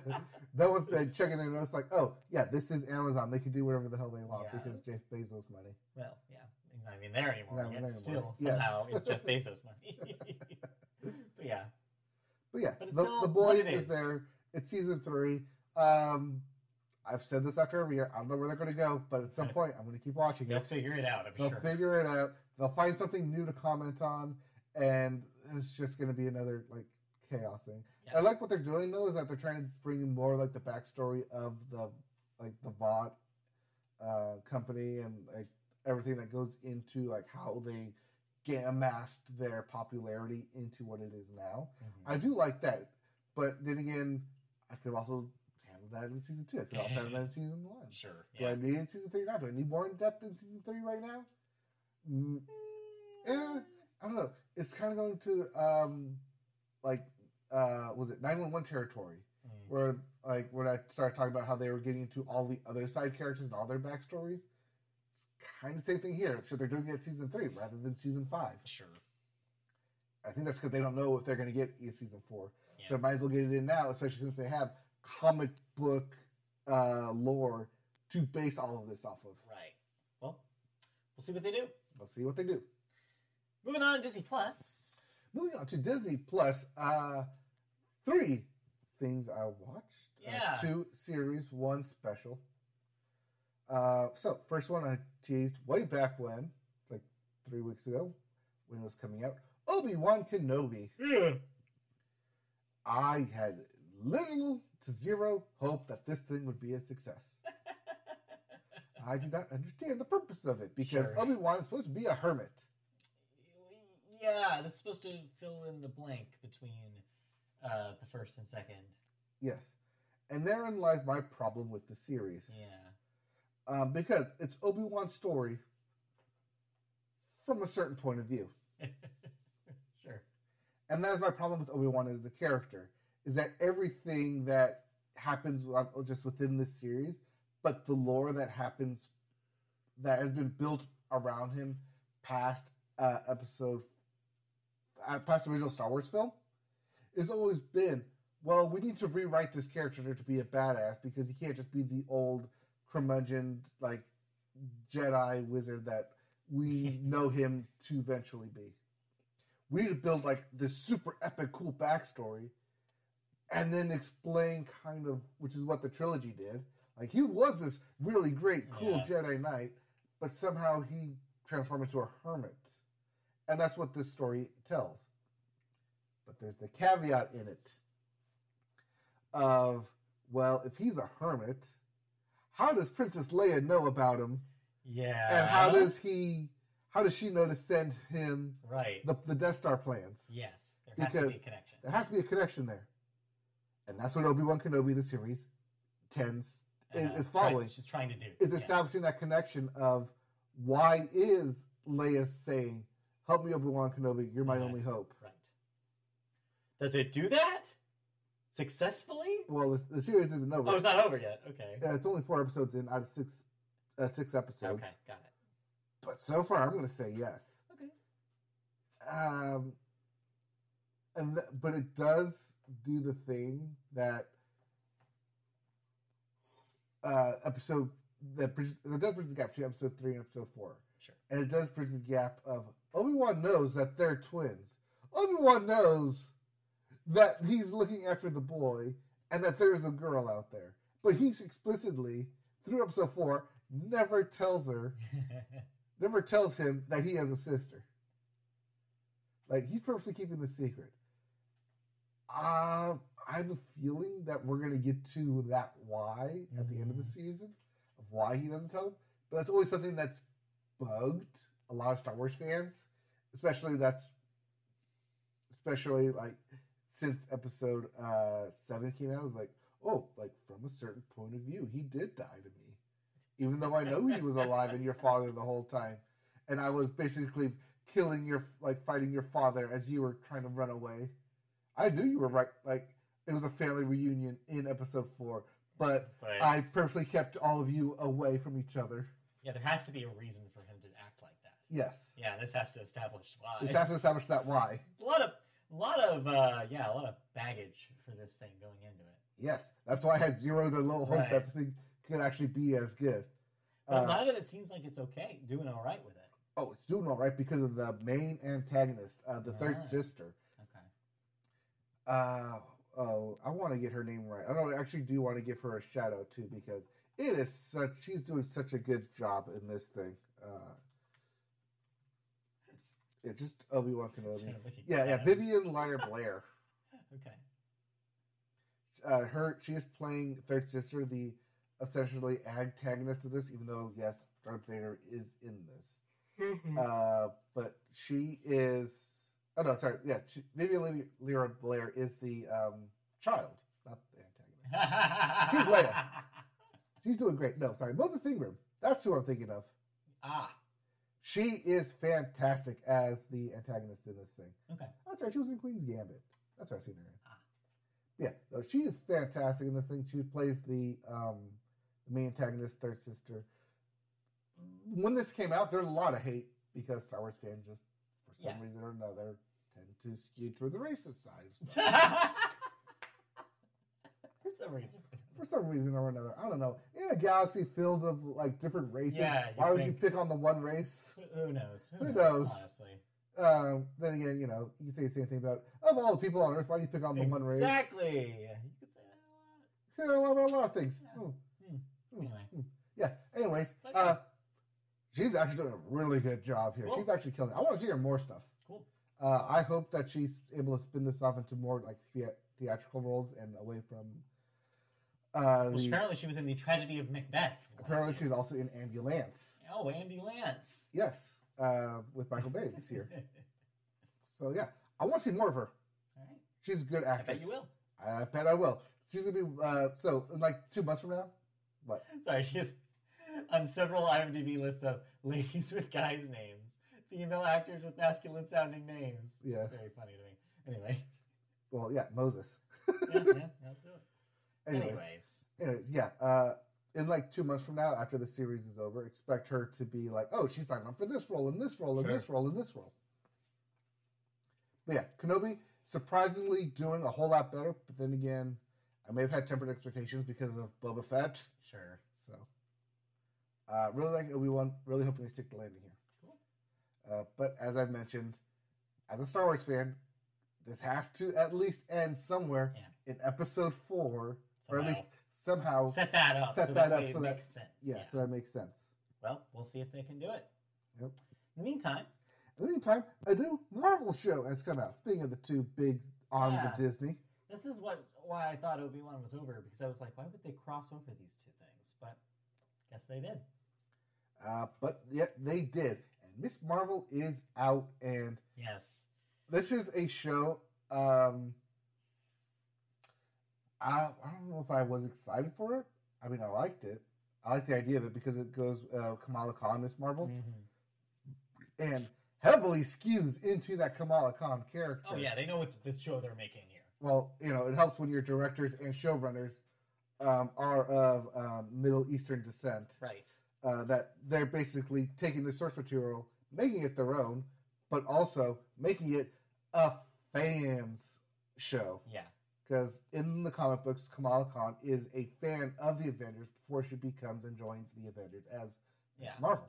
So my understanding about this character is fairly limited, but what I do know does make me want to. new character. But what I do know makes me want to watch this because it's an interesting concept, right? Yeah, she's almost described as like a fangirl who happens to stumble into becoming a superhero herself. Yes. Then also recently, that Avengers video game leaned heavily on this. She was the protagonist Mhm. of the story mode there. Yeah, of Marvel's Avengers for Crystal Dynamics. and turned out to be the only thing people liked about that game. Yes. The free, like the live game stuff, totally like no one really melded with it, but everybody had the same thing to say, which is the, The stuff they're doing good. with the story, specifically with Ms. Marvel, was the best part. Mhm. And so I, uh, Christy and I had this on our list. We we haven't watched it yet, but we do plan on watching this.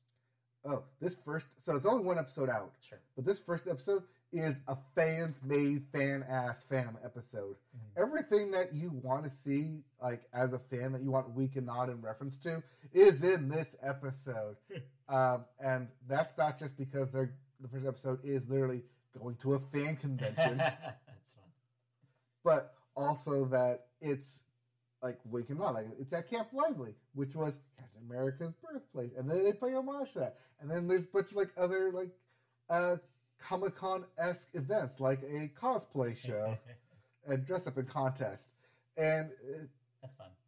and because I'm like as I've said on this podcast before, somewhere in me is like that middle school kid yeah, that just loves the middle school drama stuff sure. and that's what this is because it's not just Kamala Khan finding out that she has powers and like how to grapple with it, but also that she's a kid growing Yeah. up um, in New Jersey from an essentially very easy to say um, religious and traditional background, Sure. and how that is going to clash immediately with new and upcoming, basically becoming a superhero and accepting of Western culture. Yeah, I think she's an interesting character, and I think that's an interesting angle to come out come at because yes, I know on the show we talked about a lot how like fandom, the the oppressive nature, just how it's everywhere now of Mhm. fandom can be overwhelming in a lot of cases. But I'm not saying that's a whole that it's bad as a whole. I, there's a dark side to it, and we do talk about that a lot because that's where these a lot of these stories come from. Is the worst that fans are like forcing See studios to Obi Wan do things. Kenobi. Exactly. Forcing studios to do things, studios like serving to the worst and the most vocal of the fans. But this is but Ms. Marvel as a character and this whole part of the Marvel universe is interesting as like a reminder it's a good fandom can be a powerful and good thing sometimes if you view it from a good angle. Like I think that the story that they're telling of a minority person of color, someone of an a a non-Christian religion, Mhm. that angle is so unique and describes a part of fandom that we don't talk about. The fandom that can inspire, the fandom that can empower. And she as a character represents that side of it in an interesting way. So I feel like the fact that the show nails that tone is really good news. Because I think that with more cynical uh, portrayal, you would just attract, I don't know, say the audience for the boys instead. Yes. Like it's a different, it's coming at the same thing, but from a completely different place. It's not cynical. It's saying, no, this person, they're living their potential. They're seeing their life empowered by these stories and these char- or for them, for for her, the real people that she looks up to Mhm. uh, which is something that I think translates well to a lot of experience that we don't talk about a lot when we talk about fandom. So I think it's neat. I think it's cool that they're doing this as a Disney Plus show and get more eyeballs on this character in this story. And it also allows the character to grow. So when the character does appear in the upcoming The Marvels, which is Yeah, due out later this year in Yeah. November, still no trailer for it, by the way. they're working on it. They're working on it. well, you know, there's they're too busy promoting Thor right now. Right? Yeah, one at a time. One at a time. Uh, but yeah, I'm excited for Miss Marvel. This first episode knocked it out of the park. Cool. Um, cav- caveat, um, not of the show, but of Rotten Tomatoes. It is getting review bombed. well, And yeah. stop it. Because I again, it. those people, same Star, Wars fans, you know, that are bombing that, it's like no. Yeah. Like, It was like, oh, like if you look at it, it's like, oh, why like all the critics like it, but the Yeah. fans hate it? No, the it's just fans hate it. Giant air quotes. So, yes, no, it, it's a great show. It's a great start to a show. I want to see more where this is going. yeah. I hate that it's a weekly basis because I want more of this. Uh, yeah, I just want more of it.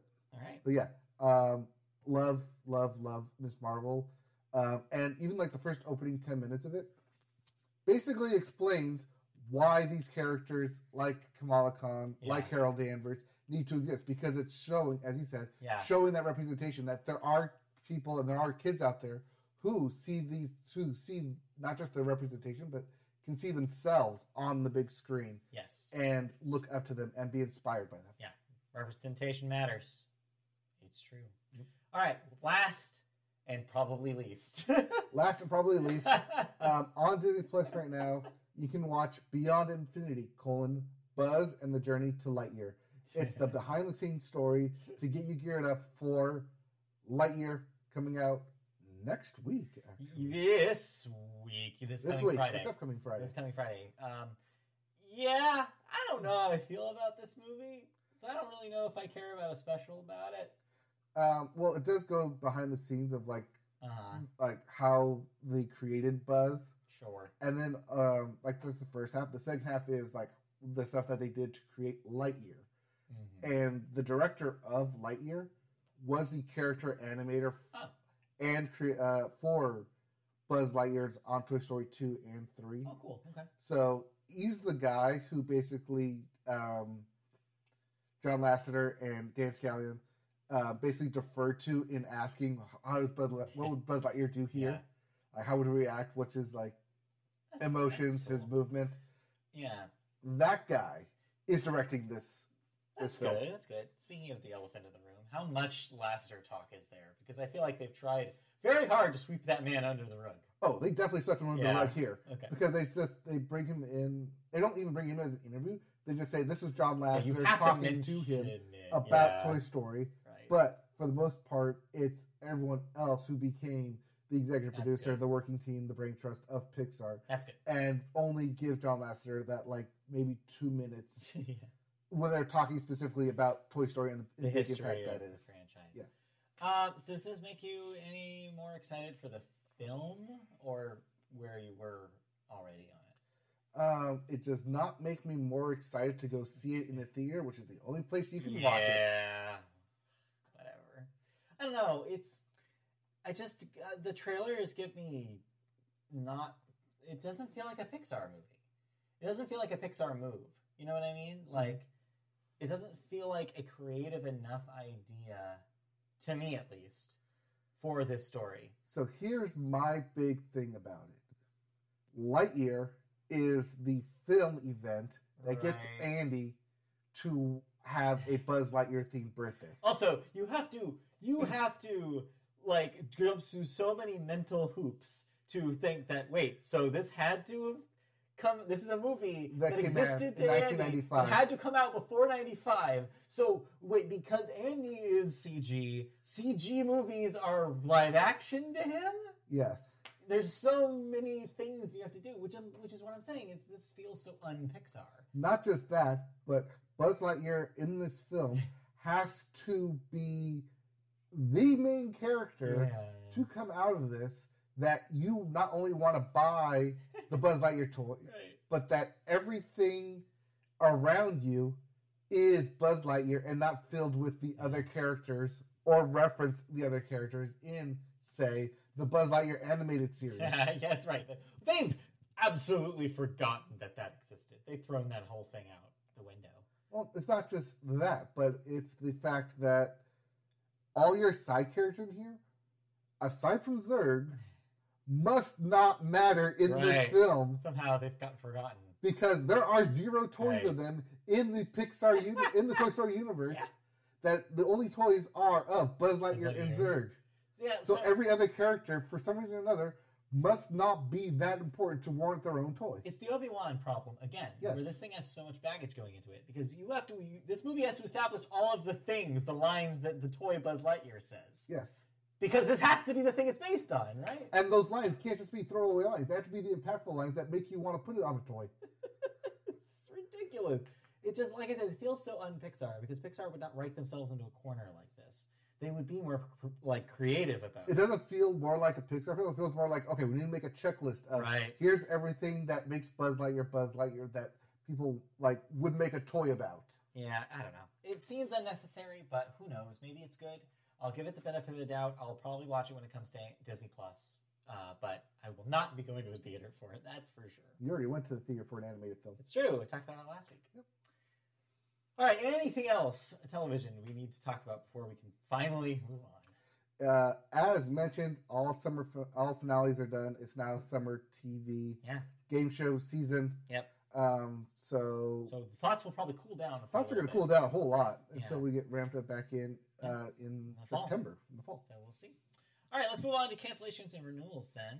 Right, what am I no longer watching? No longer watching, or no, you're continuing to watch American Rust on Freevee because it got renewed for a second season. Uh, I think that used to be on Showtime, but that's Ah. going to Amazon Freevee. Yep. Inside Job, that's the animated uh, conspiracy show, uh, will get a second season on Netflix, This is separate from the part two season, of Right. part two of season one, which has yet to release. which is yet to release. Masters of the Universe Revelation will get a second season on Netflix.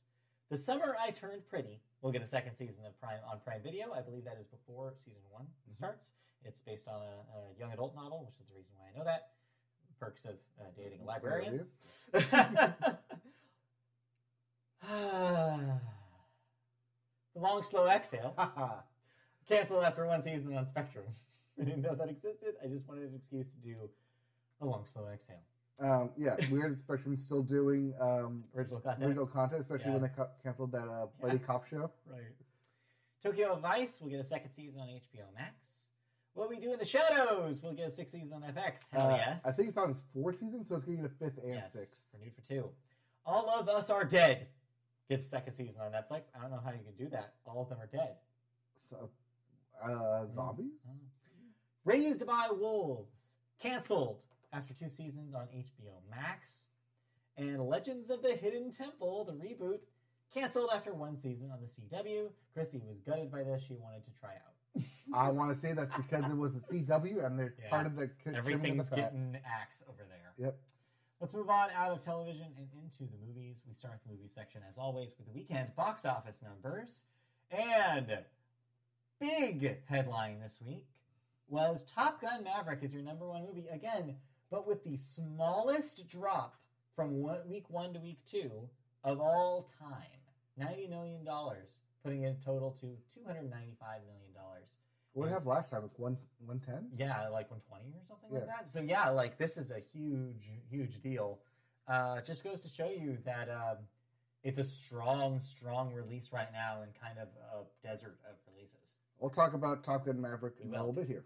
Number two, Doctor Strange: and The Multiverse of Madness, still here holding on with nine million dollars. That's at 388 domestic. Bob's Burgers movie number three, 4.6 million dollars, adding to a 22 million dollar total. The ad, the bad guys at number four, $3.3 million, 87 million. And number five, Downton Abbey: A New Era, still around, 3.1 million dollars, adding to a 35 million domestic total. If all that sounded familiar, that's Yeah. because the top five didn't change. Just four and five swapped places. Uh, number six, uh, if you're wondering, uh, just your weekly Everything Everywhere All at Once what look, uh, $2 million, that's at 60, even.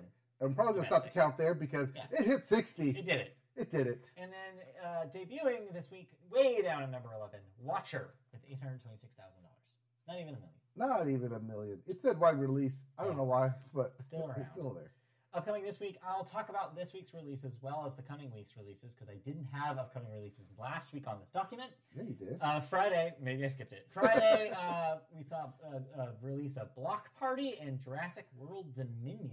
hmm Jurassic World, of course, being that big release this week. Very curious about what they do. Uh, that cliffhanger after the last one really keeps me curious. So Uh, depends on who you talk about. Word of mouth. Who Yeah. knows? We'll see. We'll see. And then next week, as we mentioned, this coming Friday, the 17th, will be Lightyear and nothing else. So there you Everything go. else got out of the way for it. Yep. Let's move on into movie news. Just a couple of quickies for you before we get into more thoughts. We start with the Oscars celebrating Pride. The Academy of Motion Picture Arts and Sciences is stepping out for LGBTQ Pride. Variety can exclusively report that they, and us, I guess, that the Academy will march for the first time in the Los Angeles Pride Parade on June 12th in Hollywood. A giant Oscar statuette will be along for the ride on a specially designed trolley. Quote, we're proud and excited that the Academy will participate in the LA Pride March this year for the first time, says Academy Vice President, President of Impact and Operations, Jeanell English, in a statement. Our presence this weekend at the parade helps foster our goal of creating and sustaining an inclusive, safe film community where our LGBTQ plus employees, Academy members, and artists around the world are visible, engaged, and valued. The theme for the Academy's participation is The Future of Film is Inclusive. So, this, of course, you know, along with a lot of company statements right now Yeah. as we go into June Pride Month.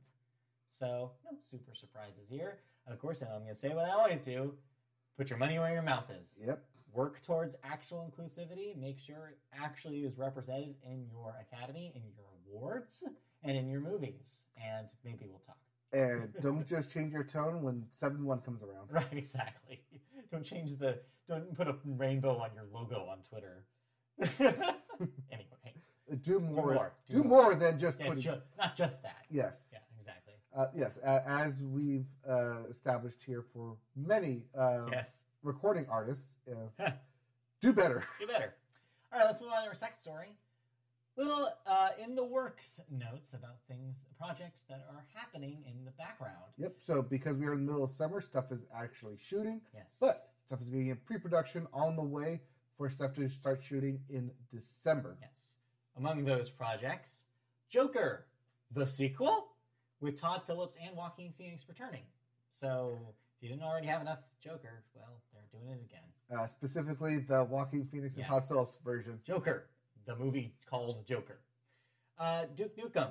You remember Duke Nukem? Uh, I remember- Video game fame. I remember the legendary Duke Nukem Forever took literally forever. He is all out of. Uh, he loves chick, uh, kicking ass and uh, chewing bubblegum. He's all out of bubblegum.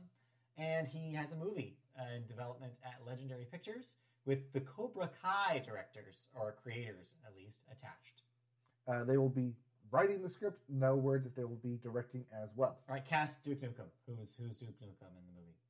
John Cena. I was just gonna say John Cena is the easy, obvious answer. I can't see anybody else in the role, but I'd be interested to see who they get because if it's not John Cena, then you have to really do some creative casting here. But yes, John Cena is easy for this. You just put him up against uh, Dwayne Johnson as the villain. Oh, that'd be good. And just do that. Yeah, just do that. Uh, yeah, just get people. Let people watch it. I mean, nobody cares about the actual character or story of the Duke Nukem game, so you can do anything you want with the Duke Nukem character. That's why you you make those two like follow each other. You get uh, Dwayne Johnson playing the villain. Mhm.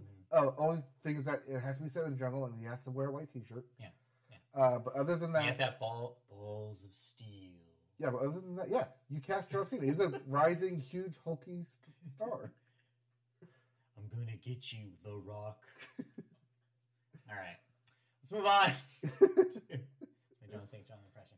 Let's move on. Jordan Peele's Monkey Paw Productions has picked up psychologi- the psychological horror pitch Goat. Is this a psychological horror movie about a goat? I want to say it's about Tom Brady, but yet I don't know. That'd be way better. Uh, no, I don't know what this is. no one knows what this is. Um, it was a closed blind meeting. That's all we get It's just the title and just that Monkey Paw Productions picking it up. Jordan Peele will not be directing; it'll be produced through um, his Monkey Paw Productions, Mhm. much in the same way that uh, was, Candyman was his as well. Yeah, was he involved in that? Is either that or Blumhouse? I think it was. I think it was Candyman because that makes sense. Yeah. but yeah, I don't yeah, sa- same way where he was producer, not director. Right. Okay. And then lastly, in these bits, Jake Schreier has signed on to direct Thunderbolts film for Marvel. So, couple things. Where do I know Jake Schreier from? And two, who are the Thun- Thunderbolts? One, uh, Jake Schreier is from the 2012 uh, film uh, The Robot and I, or Bob and the Robot, I don't remember with that uh, at Frank all. Langella.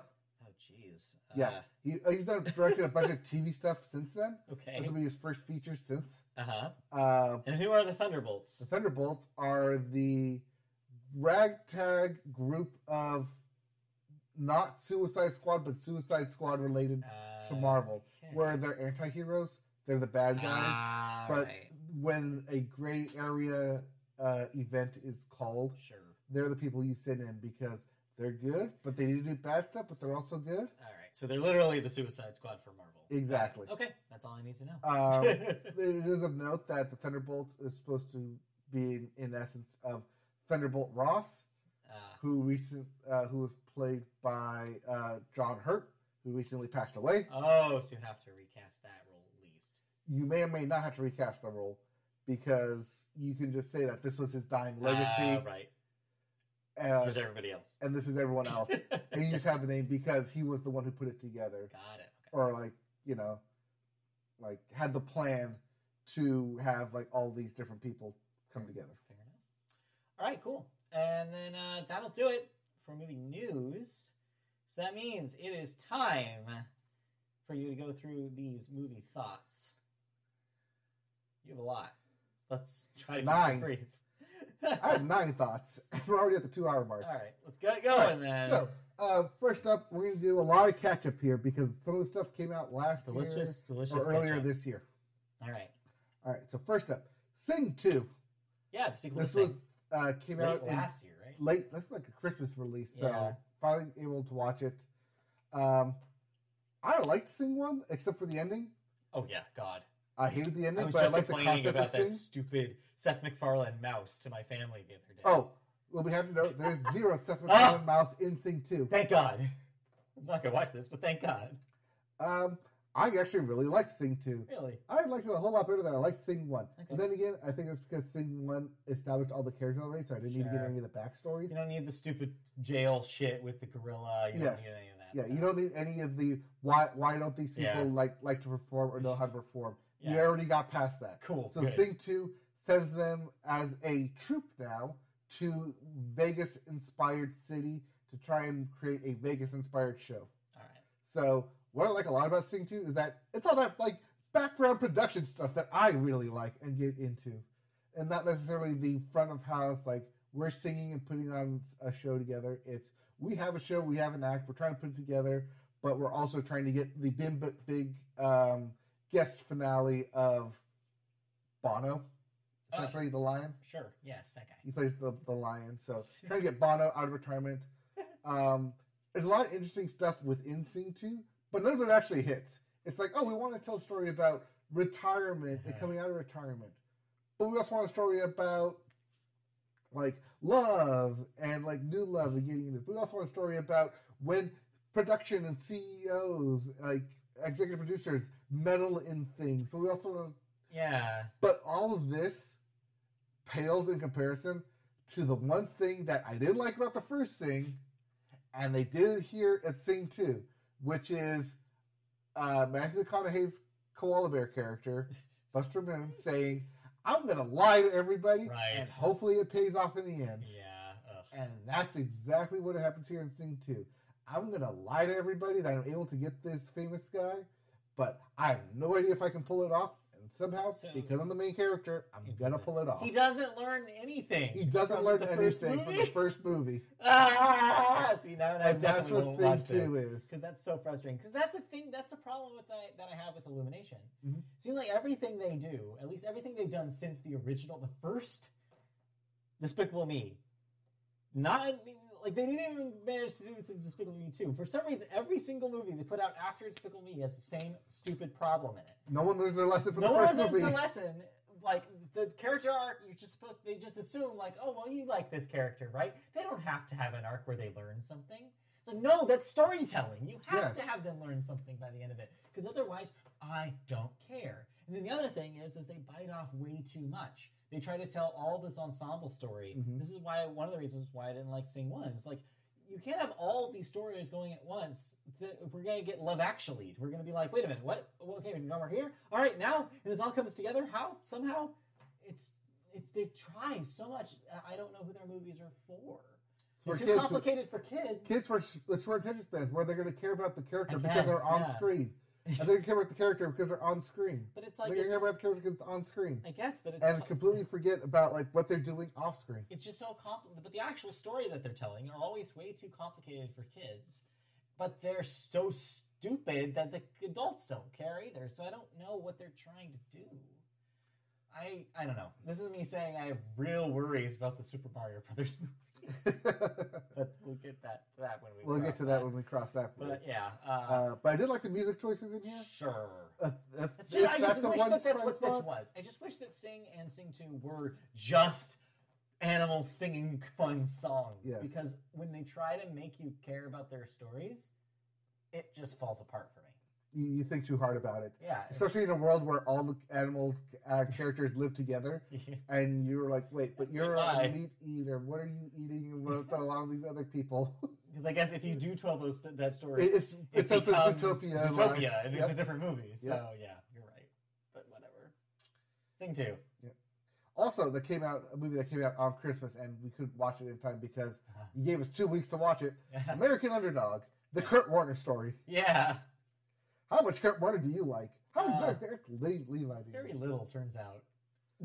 Uh, so, American Underdog, as much as I wanted to be about uh, Kurt Warner being on the Rams, that's literally only about maybe 15 minutes Oh, of this wow. film. Okay, Because by the time he gets to the Rams, story's over. one the story's over because like we all know what happens after that. so the bulk of American Underdog is the thing that happens before he gets picked up by the Rams. Uh, Everything that happens from between when he's in college at uh, Northern Iowa, I believe, uh, like a D three school, trying to get into the draft, and then basic, and then coming to play arena football, Hmm. and being picked up from arena football. got it. So it's Kurt Warner's story before he made it in the NFL.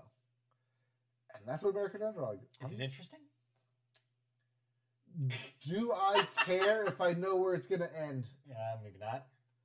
Um, is it interesting? I mean, it it is more about like who he is as a person, and it does go into those Christian values. Well, yeah, I know. This is this is a movie that you put out and you slap the fucking um, the dove seal of the what's the group Uh, but the Christian family, Family? something I forget what it's called, but yeah, it's that thing. Yeah. Uh, I wanted there to be more football, not a whole lot of football. but that's just me. for I- I- football. I came for football, and you gave me sob story Yeah. of Kurt Warner, the sob story. Yeah, Is it? I mean, yeah, I'm glad I know more about this, but at the same time, because I know where it ended, do I really? I mean, I guess that's the story. Most of the story that you're supposed to get out of this is, if you don't make it, do people really care about how you got there? Mm-hmm.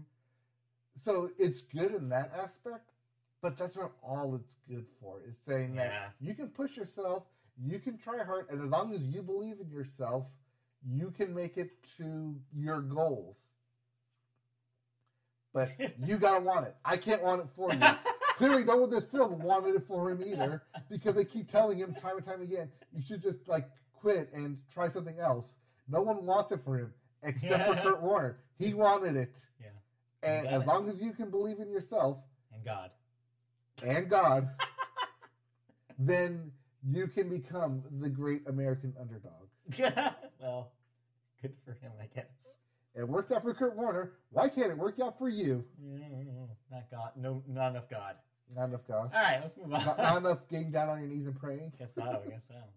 All right. All right. Um, think that's all that came out last year. So let's get this movie that came out this year. Yeah, that's what this podcast is for. Yeah, recent stuff Yeah. like The Lost City Uh, with Sandra Bullock and semi uh, recent.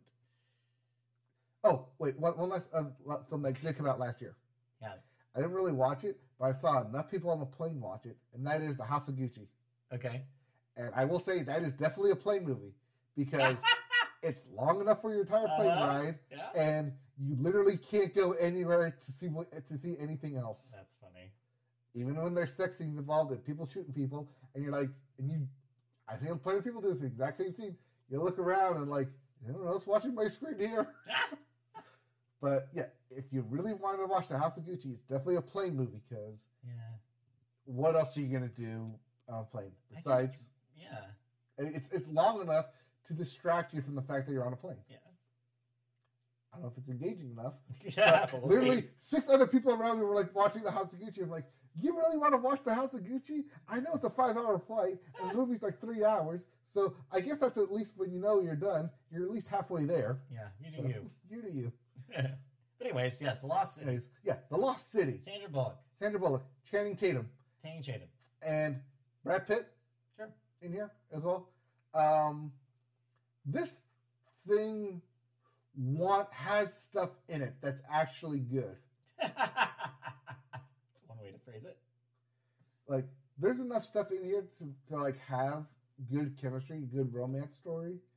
Uh, but at the end of the day, it doesn't want the two lead characters to be romantically involved. Sure. it does like it does enough to say they're just co-workers like she's the, she's the novelist and he's the cover model he's trying to prove that he's more than just a pretty face in the book she's trying to prove that her her love for her dead husband expanded more than just her love of writing these romance novel books. That it was actually based off a real treasure that her late husband was trying to uh, unravel, and it's kind of like her swan song, her last book. Until Daniel Radcliffe comes along and says, "This book is real. I need you to actually come and solve this actual mystery for me." and that's how they get up into this lost city kind of narrative because he essentially kidnaps her, Sandra Bullock, and Channing Tatum just decides, you know what, I want to go rescue her because I'm more than just everyone saying I'm cover model muscle meat. Right.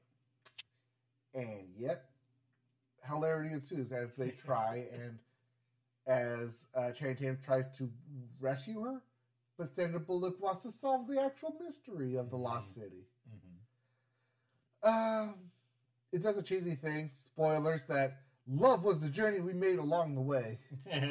The true love was in us all. The true Sure, treasure was yes. the love we made along the way Right, between right, each right. other. Um, it tries to do that, and it really tries to make you care about these characters, and it really tries to make you care about this like ancient city lost love story. But at the end of the day, I really didn't care. Mm. There's a lot of good elements in here that I really liked that maybe with a better chemistry Sure. could have worked, but not here with Channing Tatum and Sandra Bullock. Oh well. good effort. I see why they signed off for the script. It's a good script, but the chemistry between your two main characters needs to be actual chemistry incompatible and not just Hollywood names because we need to sell tickets Right. here. Right. Well. Well. Oh well. Um, Next up. next up, oh, uh, speaking of things that came out last year, I forgot. I finally watched No Time to Die. Yeah. James Yeah. Bond, That is up on um, Amazon. Amazon now. Yep. Um, yeah, I forgot that I watched this, and because I should have seen this in theaters. I think it deserved to be seen in theaters. The Mhm. watching it on a plane didn't feel like it did justice. Uh, yeah. That's not a playing movie. It's not a plane movie, but it was where I was able to watch it and had time to watch it. Um, because if you recall, this is what I was supposed to see in theaters. I was going to see in theaters. I had planned to see it in theaters, and then I was supposed to see it with my doctor, and my doctor never got around to watching it with right. me. Um, heartfelt thing going on here. Uh, but yeah, no time to die. No time to see it on a plane. That's definitely should have been a, a thing I've watched in movie theaters. I think I should have watched in the comfort of my own home, not strapped watching the Yeah. tiny screen. Big bombastic Bond movie. You want that 5.1 blaring. Yeah, you also uh, want something that makes a more memorable, more comfortable experience. Sure. It is longer. uh, it is the finale of James Bond as, For Daniel Craig. for Daniel Craig. It does give it the big finality. Yeah. of it. Um, it's a good send off. I think overall, as a whole, it's going to be remembered as a really good Okay. um, James Bond. All right. Even though, like overall, you do have like Quantum of Solace and kind of Spectre Yeah. squeezed into there. I was gonna say, how does this compare to Casino Royale, which is of course the quintessential uh, Craig Bond? Better than Casino Royale, not as good as Skyfall. Oh, okay. I haven't seen Skyfall. Uh, oh, that's why. okay. Yeah, Skyfall's better, All right. I like but Casino Royale. I don't think you can get as high as Skyfall. Sure. Uh, but it does its best, and I think it does do a good justice of ending that whole um, Daniel Craig James Bond saga. Oh, very cool. I might check that out. We'll see. Uh, Elsewhere. elsewhere also came out earlier this year uncharted with tom holland Yes, based on the video game series. based on the video game series now this is a lot of issues if you thought lost city i had problems with lost city Yeah. Oh, this boy. one. uncharted is just a bunch of wazoo up the wazoo being very uh goonies inspired Sure. even though it's inspired off the video game Right. But so even the video game Uncharted was a pastiche of all sorts of influences. Yes. Indiana Jones and stuff like that. So this, of course, feels like a puzzle piece, like a bunch of puzzle pieces put together. ah but here's the biggest puzzle piece Uh-huh. your macguffin is split up into two macguffins Oh. that only works when they're both combined together. Okay. Because the separation in order to hide the treasure. But when you bring them both together, Sure. not only they do they unlock the one puzzle piece that you have here, but they also need to be used separately, tangentially, on a separate puzzle piece. So it begs the question: Which came first, the puzzle, the key, or the map that to make it all work together? Mm, Yeah, I don't know. They're all made at the same time. They That's can't all be issue. at the same time because they all take place at different points across the globe, Well, then I don't know. I'm no archaeologist. and neither is Tom Holland Uncharted. No. Easier No. to shoot people if I know anything about Uncharted. Uh, he barely shoots people. Like, it It's really not an Uncharted him. movie then. It's not really an Uncharted movie because he does more like parkouring and running around and like hand to hand combat than actual gun gun Yeah, fights. Okay. Um, Is the action all right? the action set pieces are fine. Okay. Like it, it makes you. Like, I like the action set pieces. It's everything in between that basically forces the characters that we need you to get to here, so we're gonna force you to get to here, even in like the most random possible way. Uh-huh. It's it's like someone took the best like cinematic moments of Uncharted and then had to scribble a line that says how they're connected. Hmm. It doesn't work um, as a whole kind of film, and it, I don't even know if I want to see a sequel to this. No. it's pretty yeah. bad. Huh. Okay. I had hopes for this movie. I heard some mixed things. I, it seems like yeah, it depends on what you're coming in for it. Like it seems like those who just completely just ignore the story seem to be having fun with it. Like I said, it's it's fun for like the set pieces Sure. because that's where all the money looks like it's poured into the Yeah, set they- pieces. that's what that. But when you're trying to connect your set pieces, that's when it falls apart because you're basically duct Um, taping this thing together. So how do you think this uh, uh, this uh, how do you think that the effect of this movie on you has uh, prepared you for future Sony video game adaptations? Because we just had that story a couple weeks ago about Uh. they're doing several more. I know This is not stopping anytime soon. this is not uh, a good foreboding of what Sony could do. Yeah, I guess not. Oh well, we'll see. We'll see. We'll see. I'm not too excited about Sony stuff so far. Yeah. Maybe they should just stick to video games and TV production. All right. What else? All right. Uh, so now let's go to Netflix stuff. Okay. Because I also watched some Netflix stuff. Yes. Uh, movie I was going to talk about a lot later, but now it's kind of out of the cultural zeitgeist. Mhm. Senior Year Yeah. by Rebel is- Wilson. Yeah, this. Uh, so I have a problem with the senior year and how she gets into the coma because something like this actually happened at my school Oh. and did not paralyze the person, did not put him in the coma, it actually killed the person. yikes. Not good. So, senior year um, starts off as uh, Rebel Wilson's character is a cheerleader um, go, for for the pep rally before prom, before she could be prom prom queen and basically fulfill her destiny of being prom queen in high school in 2002. She is sent into a coma from a cheerleading accident, falling and hitting her head and going into a coma Hmm. for 20 years Oh, Okay. waking up in 2022. Aha. Uh, so from here, it transitions to her going back to high school Oh, because it's a back to school situation. I'm going back to school Yes. because I never graduated high school, Right. and I woke up like right when I left off. Um, Yeah. basically, when I went to come, I had a month of school left. Hey, there's a month of school left now. do, yeah. Let me go back to school as a like 37 year old now. Even though like everyone around me is 17. right. Uh, so I and try and be the cool popular person. Although here's the caveat: Everything's changed. everything's changed because high school in 2022 Very not what it's different. different. What it was in 2002. Yep. Uh, having lived experiences through it, things have changed. Uh, but okay, so the crux of this film is that everyone that I went to high school with never got out of the high school mode. sure.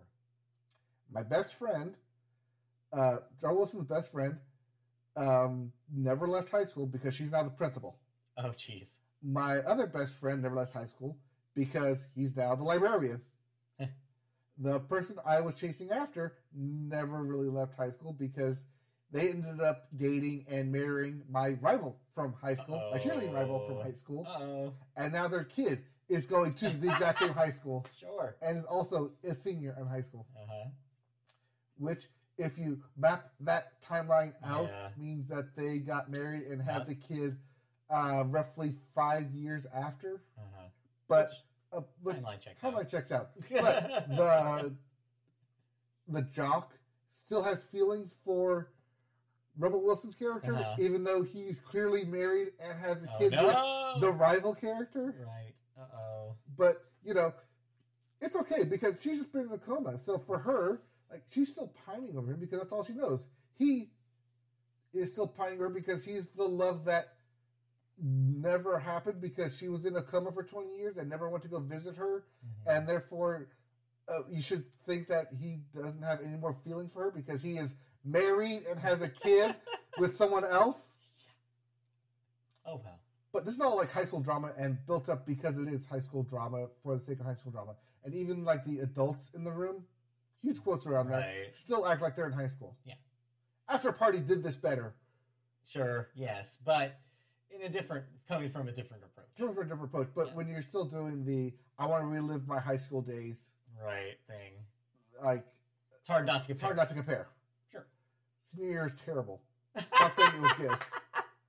All right.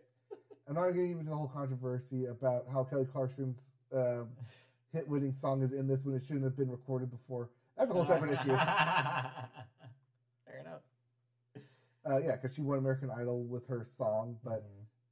She won it at the end of 2002, and they're playing it if prom is at the beginning of 2002. Ah, it should have happened. It's fine. It's Who whatever. cares? Anyways, I didn't like senior year, if you couldn't tell. yeah, I mean, you don't have to watch it. Turns out. Uh, but what I did watch, Jackass 4.5. Yeah, in the time honored tradition of them putting out, um, 0.5 behind yeah, the scenes, extra footage, from footage. the previous theatrical release, and this is what this is. That's exactly what this is because there's a lot of interviews and it goes into the behind the scenes stuff of, well, we shot this.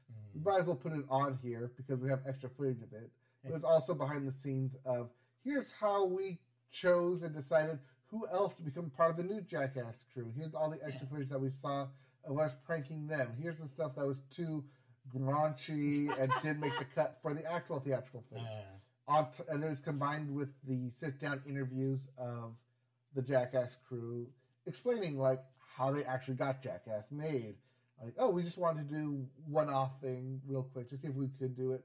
I had an itch to do it, and before we knew it, we were shooting the whole thing. And then the pandemic happened, so we had to work around that. right, right. So right. it's a lot of the behind the scenes stuff that I like to enjoy. sure. You may not like to enjoy it. You may just want to see these people being jackasses.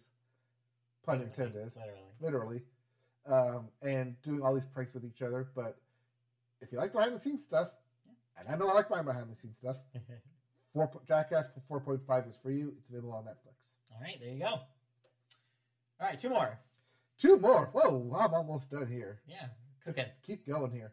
Uh, it's like a half hour of just me rambling about thoughts here. we knew that that was going to happen. we knew that was going to be the case. Uh, uh, as such, I'm going to hustle through this next one. And that's Adam, Sand- Adam Sandler's new film on Netflix called Hustle. Or you could watch Jerry Maguire. Oh, is it just that? It's Jerry Maguire, but for basketball. Oh, okay. Uh, it's The Golden Arm, but for basketball. Ah, It's uh, Adam Sandler's character is a on the road scout for the European League, and he's uh, works for the 76ers uh, NBA team, mhm. where it's his job to be on the road scouting these um, alternative NBA leagues in the European in, in Europe to find and draft the next players to be a part of the uh, 76ers. ah, It's his job. He's a scout. Until he gets the job opportunity to become the assistant head coach, thanks to uh, the general manager, or thanks to the owner, who's seen all the hard work he's put in.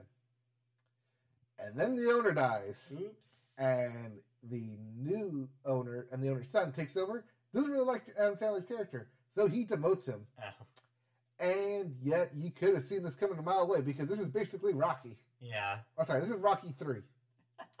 not Rocky One or Rocky Two. Sure. This is specifically Rocky Three because there are so many goddamn montages in this thing.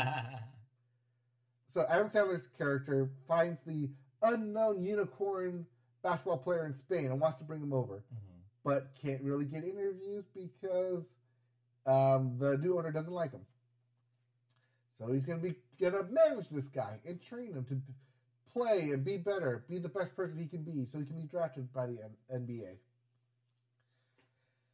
And that's what it is. It's Rocky meets uh, uh, Jerry Maguire meets Golden Arm, where he's Adam Sandler's character is trying to get a new kid a shot in the NBA draft, but also he's being pushed around and gets cut by the team, so you have drama in there. It's very formulaic.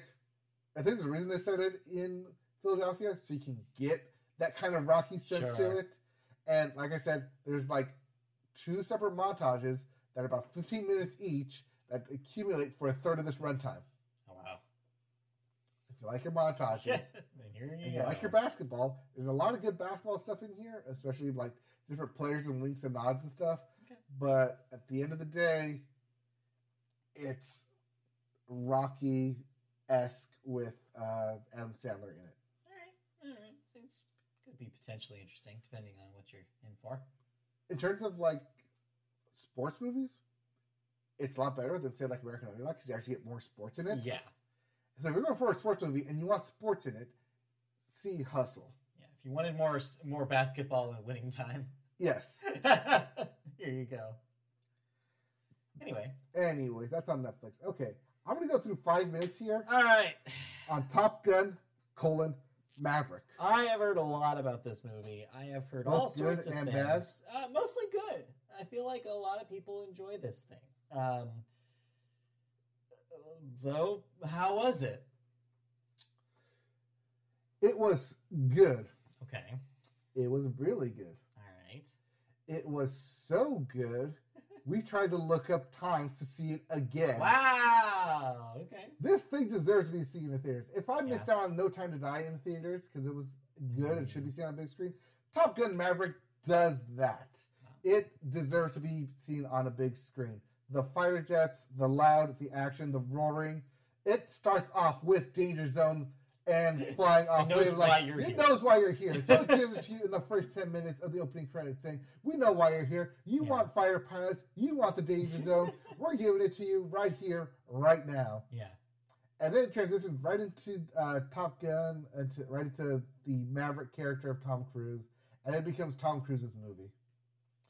And Tom Cruise gets pulled right back in. He's got to train the new these new set of Top Gun, top of their class elite recruit recruits on a super dangerous mission of a speed run that only Tom Cruise can perform Ah. because he's a maverick. He lives life on the edge. He goes way past the regulated Yes. um, cautionary cautions put in place for not just the aircraft, but also for the airspeed, Yeah. but also for how high you're supposed to be off the ground. All these regulations are put in place. We need Maverick to teach all these kids to yeah. essentially throw out the rule books and become Mavericks because that's the only way they're going to make it in and out of this mission alive. Because he has the need. The, The need, need for, for- speed. For ridiculously stupid ass stunts. yes, it's true. the need to put your life on the line Yeah. to complete the mission and come home. Yeah. And come home. Yes. Because that is this point that Tom Cruise drives uh, into Jon Hamm's character, which, by the way, John Hamm, just do military roles for the rest of your life. Screw everything else. just do military roles. You're just basically built for it at this point. Yeah. Um, but yeah, Tom Cruise is. That's why they, they brought Tom Cruise in because the goal is to complete the mission and come home safely. And Tom Cruise is just crazy enough to do it to teach these kids how to be crazy enough to do it Right. so that you can come home. Alright. And I really love this movie. Yeah, I've heard nothing but good things. This is nothing but good things. Yeah. If you like Top Gun, you're going to love Top Gun Maverick. Now, the big question is did this film need to come out 35 years later? because yeah, first one came out what eighty six. So yeah, this is like thirty five years later. The answer is no. She couldn't come out 10 years ago. It could have come out probably 15 years ago. Yeah. Because the way it's based off of we need these recruits to do the mission has nothing to do with now, like 2021. Yeah. Like it could have come out 10 years ago because that's when drone pilots and the and drones were basically coming into common knowledge that the military owns all of this stuff and that we no longer need fighter pilots to do everything because we can just send drones, unmanned drones, and they can do it without risking the pilot's life. We're just risking military dollars. But that's why you need Top Gun Maverick because there's stuff that a pilot can do that you can't teach a drone. They can't just fly. You got to have a pilot in the seat. It's not about the plane; it's about the pilot. Going into an accent there. Oh, Tom Cruise is going deep into the accent there. Oh, oh same with Miles Teller because he's also in this thing. Sure. That may or may not be your caveat for this because uh, people have been, uh, know uh, on this podcast, I have disdain for Miles Teller. Fair enough. Uh, not just for his on-camera antics, but mainly for his off-camera antics. Sure. Yes. Uh, so do you need to have seen the first one to enjoy this? Yes, Yes. Okay. yes, All right. because spoiler, in case you couldn't realize it from based off the posters, Miles Teller is Goose's son. Uh, it does fill in a lot of gaps in between the years in Sure. terms of dialogue of like, oh, like he became a pilot. Why does he have a disdain for Maverick now? Like, shouldn't he like raise him as a son or not? Uh, that's like spoilers and stuff of like why they hate each other, but just going in that they hate each other, okay, right. you'll figure it out. Yeah, if you can't figure it out by the first ten minutes of them interacting, you, and like clearly like you're paying attention to something else because Yeah. this film just sits you in the pilot seat. It says, "Hey, we're going to take you for a ride." There's a lot of fire jet stuff going on. Apparently, they filmed like 800 hours of them just flying around, Wow. whizzing everywhere. It's great. Whizzing it's fun. everywhere? Yeah, whizzing, whizzing past each other Oh, oh, Doing- oh, in planes. Okay. in the planes. Sorry. Yes, they're kind of whizzing, whizzing and whirring and blurring. Uh, this is a fun ass fun film. This will be your dad's favorite film of the year. oh yeah, I mean this is the dad movie. of This is the dad movie of the year. Yeah. Well, cool. Um, you can also see a lot of uh, Tom Cruise's hands in producing all this Yeah. because he wanted to make this thing right. And god damn it, he made this thing right. Well, cool. That's great news. I am excited to watch this once it hits streaming. Oh, I come don't on. think I'm gonna see it in the theater. I'm sorry. it Lost Burgers was already pushing it for us. I don't know if I we're ready to do it again. It's a fun ass fun movie. it's a movie. I like I said, you need the 12.1 surround sound. Just just Dolby IMAX. Throw it all in your face, rumbling everywhere. Well, I'm There halfway is a- there with Dolby Atmos at home, so There's a shot in this film where you're sitting behind the fighter jet engine, and then it goes on. You see it go on, you hear it go on, and that sound just pushes you back in your Oh, seat. man. And I'm like, yes, this is what I'm here for. Gotta see that in D box. Yes. you go find a D box theater. Do they still exist? Probably. Probably. Right? All right, I went over time, Yeah, but fine. that's okay. We ended on a killer note to end Tom, the podcast. Top on. Gun, Maverick, I'm glad Top Gun Maverick gets the Media Boat Podcast seal of approval. seal of approval. Go see it in Go theaters. it. It is that good. Um, yeah. Also, Uh, Lady Gaga, love your song in this thing. that motif just plays throughout everything. Love it, love it, love it. Uh, there's a lot of good Did stuff it. to say about it. Did it take your breath away? Uh, Anyway. no, All right, let's the songs hold your hand. Yes. Yeah, I know. Hold my I know that was a Yes. joke. All right. Well, that's it then for movies, and that will do it then for the Media Boat podcast this week. Thank you so much for joining us on this long, thoughts-filled episode. We will be back next week for hopefully a shorter, less thoughts-filled episode of the Media Boat podcast, where we will catch you up on all of the news and thoughts in the week that happened. We'll be back live for you on Saturday, so stay tuned. If you want to tune into that, you can go see our video podcast on YouTube. Search YouTube Media Boat Podcast and you'll find us. If you want to listen to a more traditional audio version of the podcast, you can do that as well on audio podcast services such as Apple Podcasts, Google Play, Amazon, iHeartRadio, Spotify, wherever you listen to podcasts, you can search Media Boat Podcast and find us, as well as our archive of all the episodes we've done in the past. You can also find us on social media channels like Twitter, where our handle is at MediaBoatCast, Facebook, where you can search MediaBoat Podcast and find our page, And if you want to email us questions, comments, feedback about the show, you want to hear your question read out loud, whatever your intent is, you can email us at mediaboatpodcast at gmail.com. That will do it. Thank you for joining us. Have a great week, and we will be back right here next time, next week. Yep, next week with a lot less thoughts, but More a lot more probably. news. Yeah. All right, look forward to it. Bye. Right,